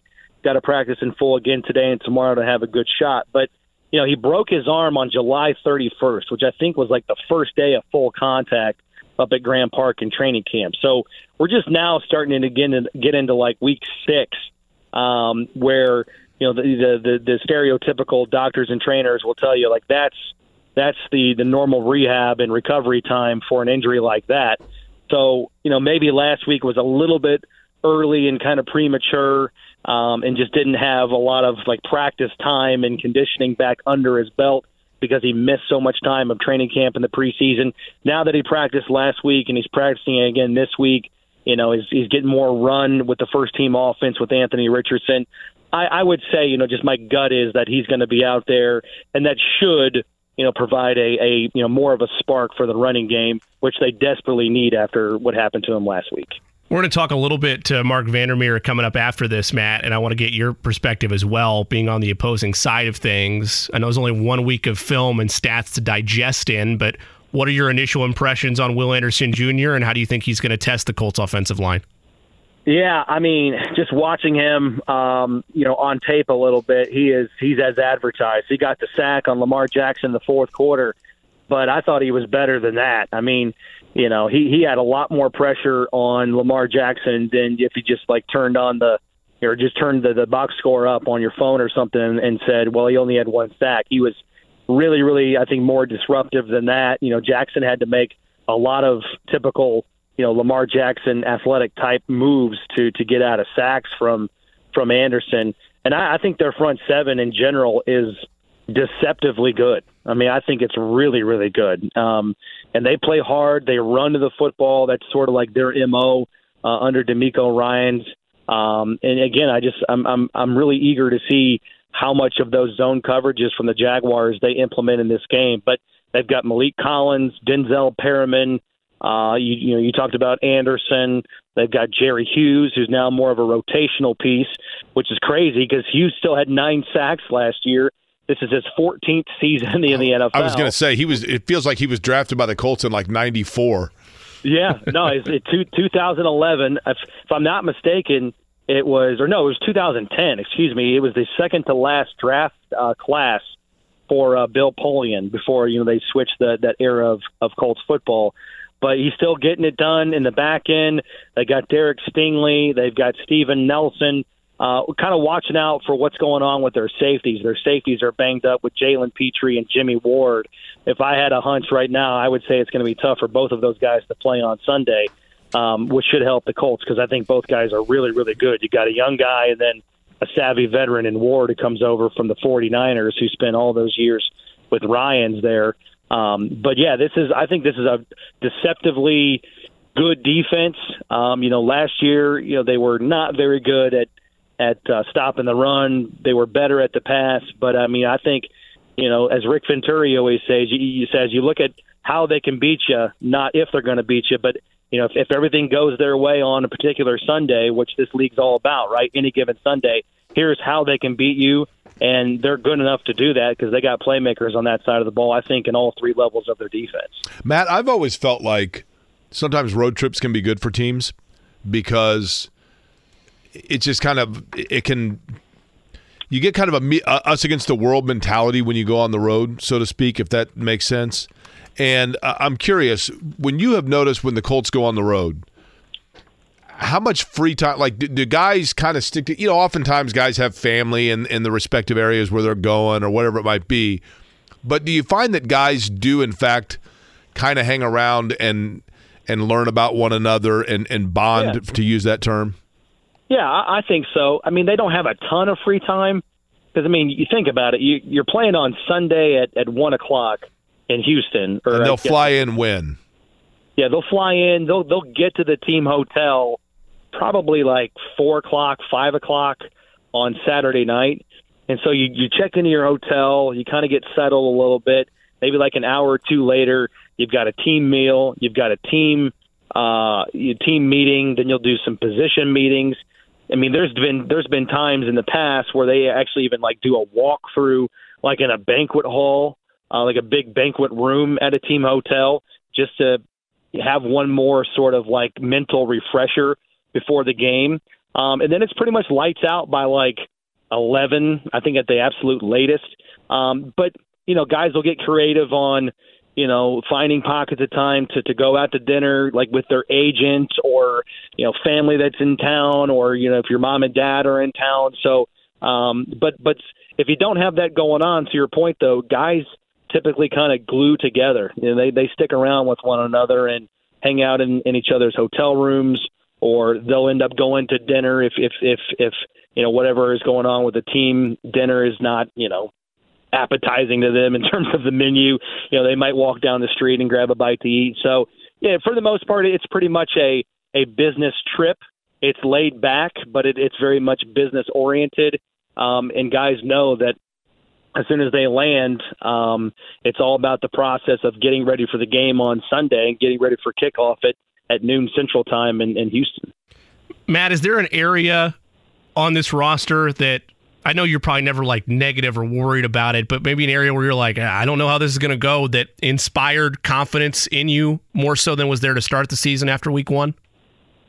Well, I mean, just the running game, just the running game in general. I mean, I, I thought I thought the running game would certainly not be as you know fruitful with Jonathan Taylor out there, but I didn't think it was going to produce you know sixty whatever yards and two thirds of it come from from your quarterback and Anthony Richardson.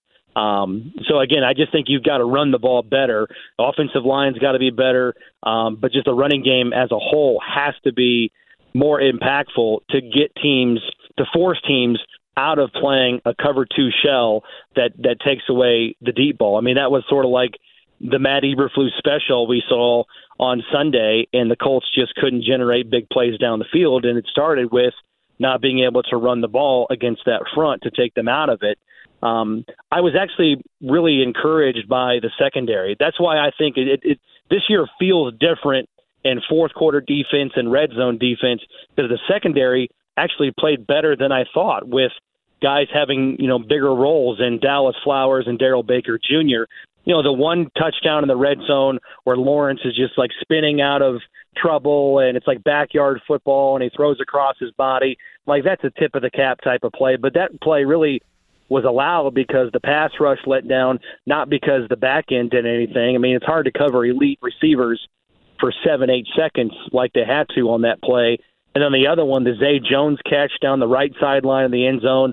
Again tip your cap. Like that was that was a hellacious catch by a great player but i think for the most part baker and flowers they held up pretty well, and I'm very encouraged by what I saw in their first kind of real uh, test being the guys on the outside at cornerback you know, in this defense.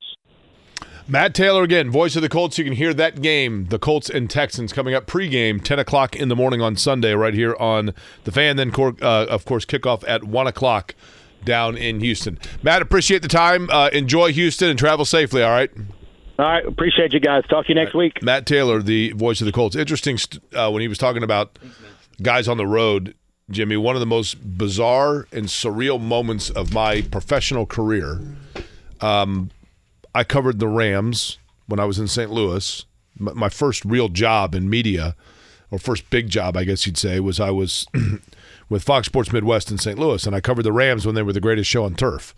And the Rams had a game against the New Orleans Saints that was it was either Christmas Day or Christmas Eve.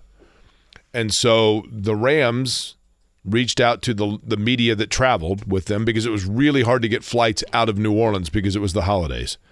So they said, "Hey, if you are covering this game, you can travel. We, we will put you on our flight, let you fly on our flight, and travel with the team, stay in the team hotel, and and so that you can get home for the holidays." Which I was very appreciative of.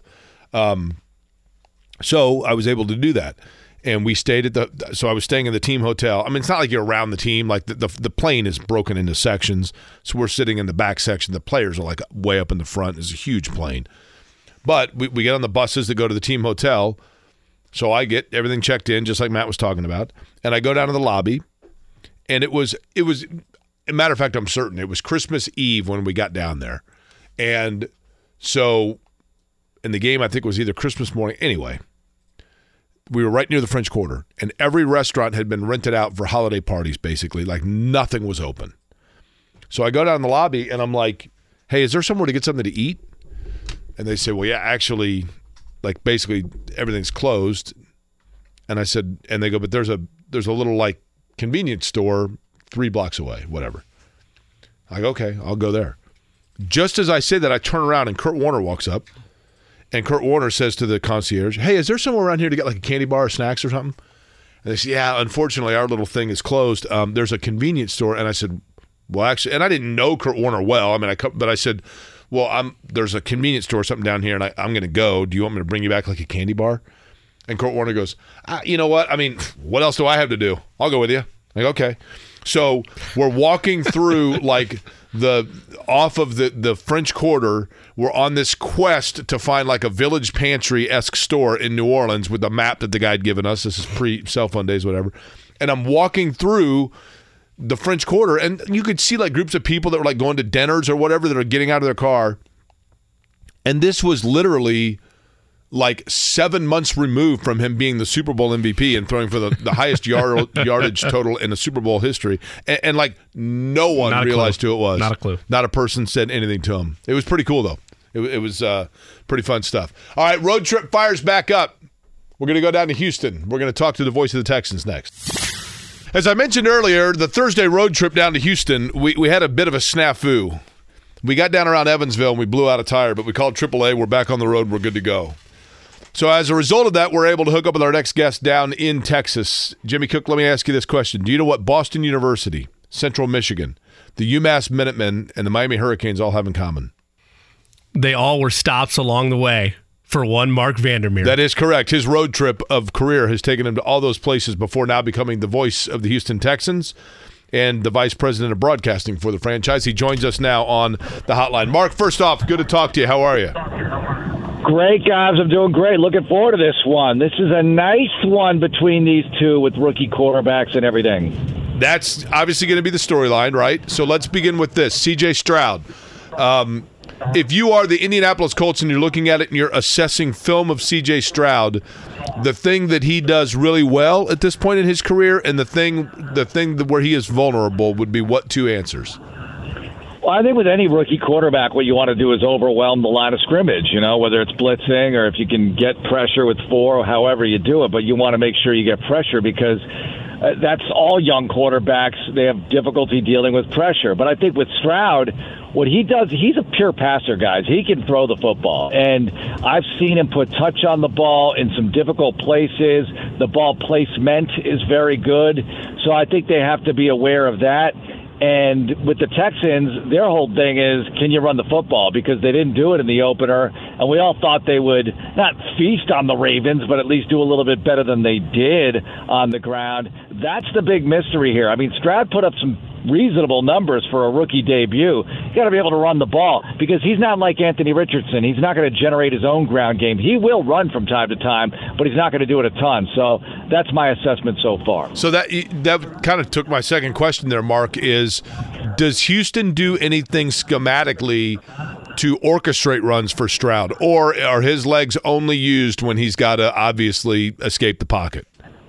I would bet that with the bootlegs that you see a lot in this Shanahan, Kubiak kind of system, you're going to get some obvious run options for him. Uh, and who knows, maybe as time goes on, they develop some runs for him, but he's not that quarterback. He's a passer, and he's a good one. And so they'd be crazy not to take advantage of all that has to offer. But as you guys know, in this type of offense, you got to at least have the threat of a ground game in order to get the passing game clicking the way they want. Why is Brock Purdy successful? The threat of the run, the bootlegs, the mini boots, all those things they do off the run plays, which look a lot like the pass plays.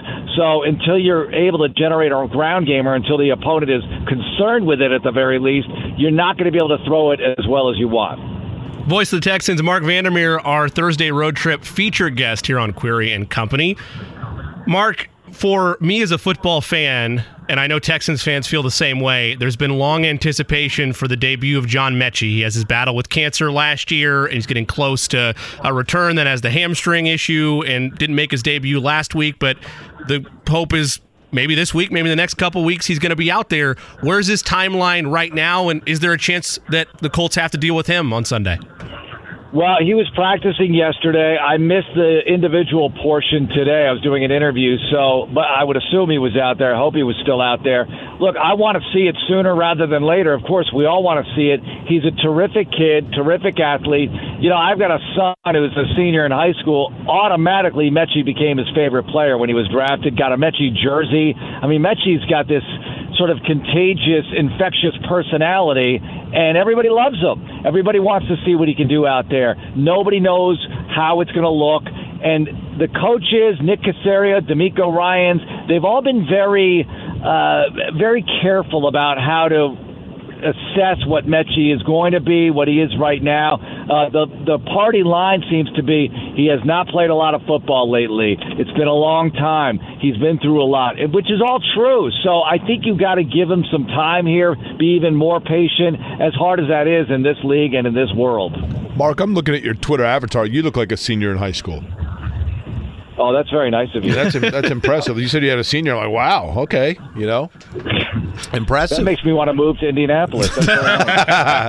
hey, um, you know, the, the, Texans and Colts are in obviously, Marc, similar situations, right? Where they're anytime that you have a rookie quarterback, you obviously are are starting the renovation and the rebuild. They don't like to use the word rebuild, but let's be real here. Um, in terms of the Texans, the, strong suit so far for the franchise in terms of the, the room where they have the most depth is where? Well, I think that defensively they could be pretty good. You know, right now Pitre is coming off the injury against the Ravens. They're already without Jimmy Ward. Losing those two safeties temporarily is a tough blow for them, but they still have a little bit of depth back there. Eric Murray and MJ Stewart played pretty well for them. Look, I think on that side of the football, when you look at Ward, now we look at uh, an injury here to Ridgeway, so that's too bad. But you look at some of the names they have, some of the veterans they have, and Denzel Perryman among them. Then you look at some of the rookies and or younger players. They've got a lot of talent on that side of the ball. I'm not saying they could be, you know, the Ravens of 2000 or the 85 Bears kind of thing, but they could be pretty good. But we always say this about defense, don't we? Your offense has to fill their side of the ledger. You know, if you if they fill up their cup with some running game and you know hold the ball a little bit, that makes your defense look that much better. You can't go out on the field after have to be able to have some sustained offense in order to make the defense look better. But Marc, in, in, addition to that, defensively, uh, Will Anderson's a player, isn't he? I mean, this guy like it doesn't even seem like there's been an acclimation period for him. I mean, this guy came out of the womb in the NFL and seems like a heck of a player for the Texans. You know, it's funny because we've had J.J. Watt here and Mario Williams and Jadeveon Clowney. I mean, these are all highly regarded defensive players, edge guys and Will Anderson, you know, we didn't know what to expect. And you got to be patient because all three of the other guys I just mentioned, it took them a minute to really get going here. And then they got going. Clowney, not as much of a pass rusher per se as Watt and Mario Williams, who did put up big numbers for a long stretch in this league. Uh, but with Will Anderson, in practice, he was destroying people almost automatically. There was one time in camp where they sat him for a day. It was kind of a veteran rest day for a rookie. And then the offense all of a sudden, all of a sudden started to look a lot better. And I'm thinking, man, he's been destroying that backfield. So I'm looking forward to seeing him continue to mature, develop, because already he made some plays against Baltimore. And I think when he gets better matchups on opposing O lines, it's going to look that much better for him. I don't know how much you've had a chance, Marc. Marc Vander, Vandermeer, excuse me, who is the voice of the Texans, joins us here. I don't know how much you've had a chance to really assess and deep dive Indianapolis, but when you talk to the Texans, the coaches there. What do you think the perception outside market is of the Colts, where they are, and and what might be intriguing, if anything, about them? Yeah, it's funny because a year ago, or let's say a little more than a year ago, we were talking about can this team make a deep run in the playoffs, if not get to the Super Bowl with Matt Ryan? And now look at them, right? And look, I know a lot goes into that. Uh, we've seen it happen with the Texans. We've seen 2012 going 12 and 4 and then going 2 and 14 the next year. These things happen in this league, and it doesn't mean you don't have talent because I think there's plenty of talent on the roster, and we see that talent. But there are some holes on the roster, and that's admitted by you guys and by everybody involved with the Colts, I'm sure. And maybe those things can be taken advantage of by some opponents. I don't know if the Texans are in that position just yet, but I think they match up reasonably well. Even with Ryan opening day last year, they played to the tie. Texans got off to the big lead. Colts tied it up. We all know how it went. And then the final game of the season was just bizarro world. I'll tell you this, guys. Uh, the Colts are forever the white whale of the Houston Texans. It's 10 32 and 1, the all time series on the Texans side of things.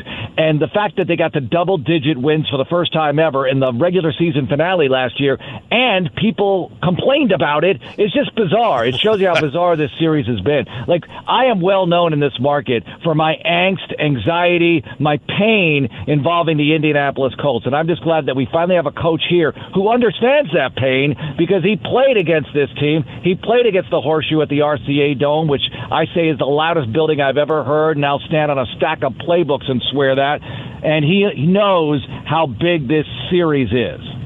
You know, Marc, there are people in Pittsburgh that would tell you that they pumped in artificial noise at the RCA Dome and that that's part of the reason it was so loud. I think it was just because it was small and the noise had nowhere to go. It was a bandbox. It was like a basketball arena where you played football. and you know, Dwight Freeney, Robert Mathis, it always felt like they got a one second jump on the snap count. And Manning, the weird thing about that era is, and I'm sure it still happens in Indy, and I, I've seen it happen, but it's kind of dwindled a little bit, was how well trained Peyton Manning had that crowd. I mean, it was louder than anything on defense. Then on offense, it was like golf. Quiet, You're right. right?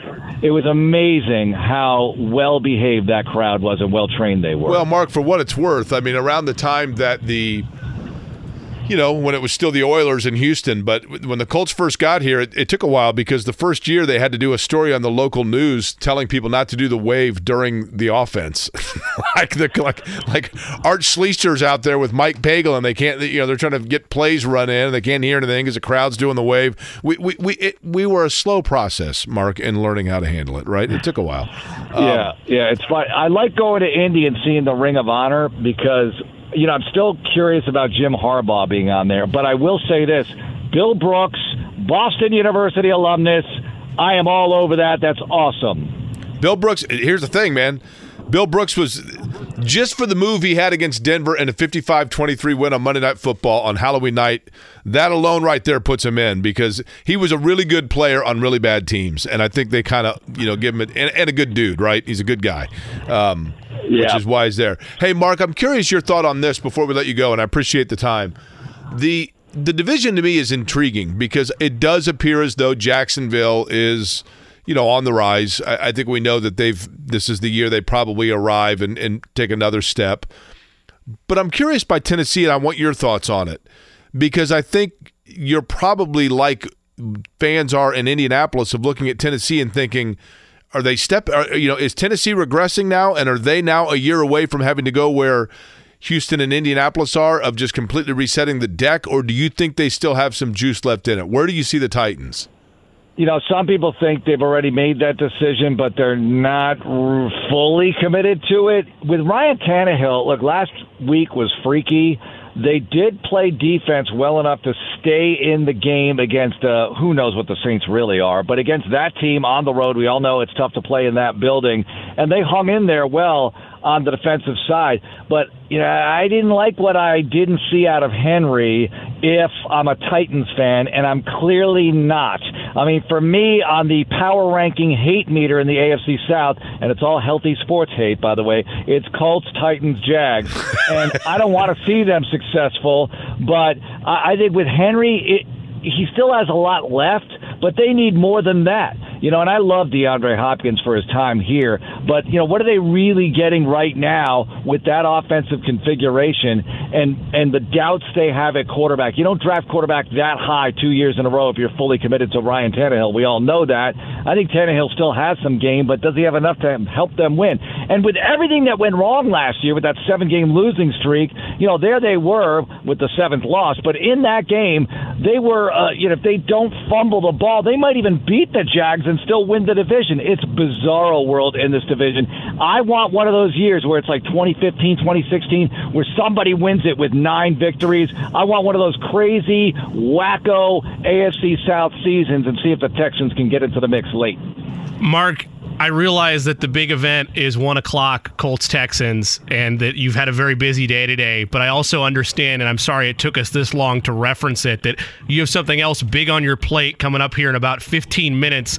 If I'm understanding this right, a cook off between you and the Texans mascot Toro, which you were defeated last year and are looking for redemption. I'm a fan of Toro. I like Toro. Yeah, well, and Toro likes blue. I think they get along. You know, that's a mutual admiration society. But I got to tell you, Toro's going down. I cannot tolerate this from a person without opposable thumbs that they're going to beat me in a cook-off. This is unacceptable, and I want Toro's hide in this one. But you know what? I, it's a no-win for me. If I win, people hate me because it's Toro, and if I lose, well, you know, I lose. So it's no good either way. But it's fun. Look, it, it's a cook-off, right? Yeah, we're making tacos and some other stuff. I don't know. You go right across the street from a team of people. When you walk out of NRG Stadium, you can either go to the right and go to the Astrodome, or you can go to the left and across the street. There's like the world's largest grocery store called Fiesta, if I'm not mistaken. Go over there, get yourself some good stuff, and beat Toro. Right?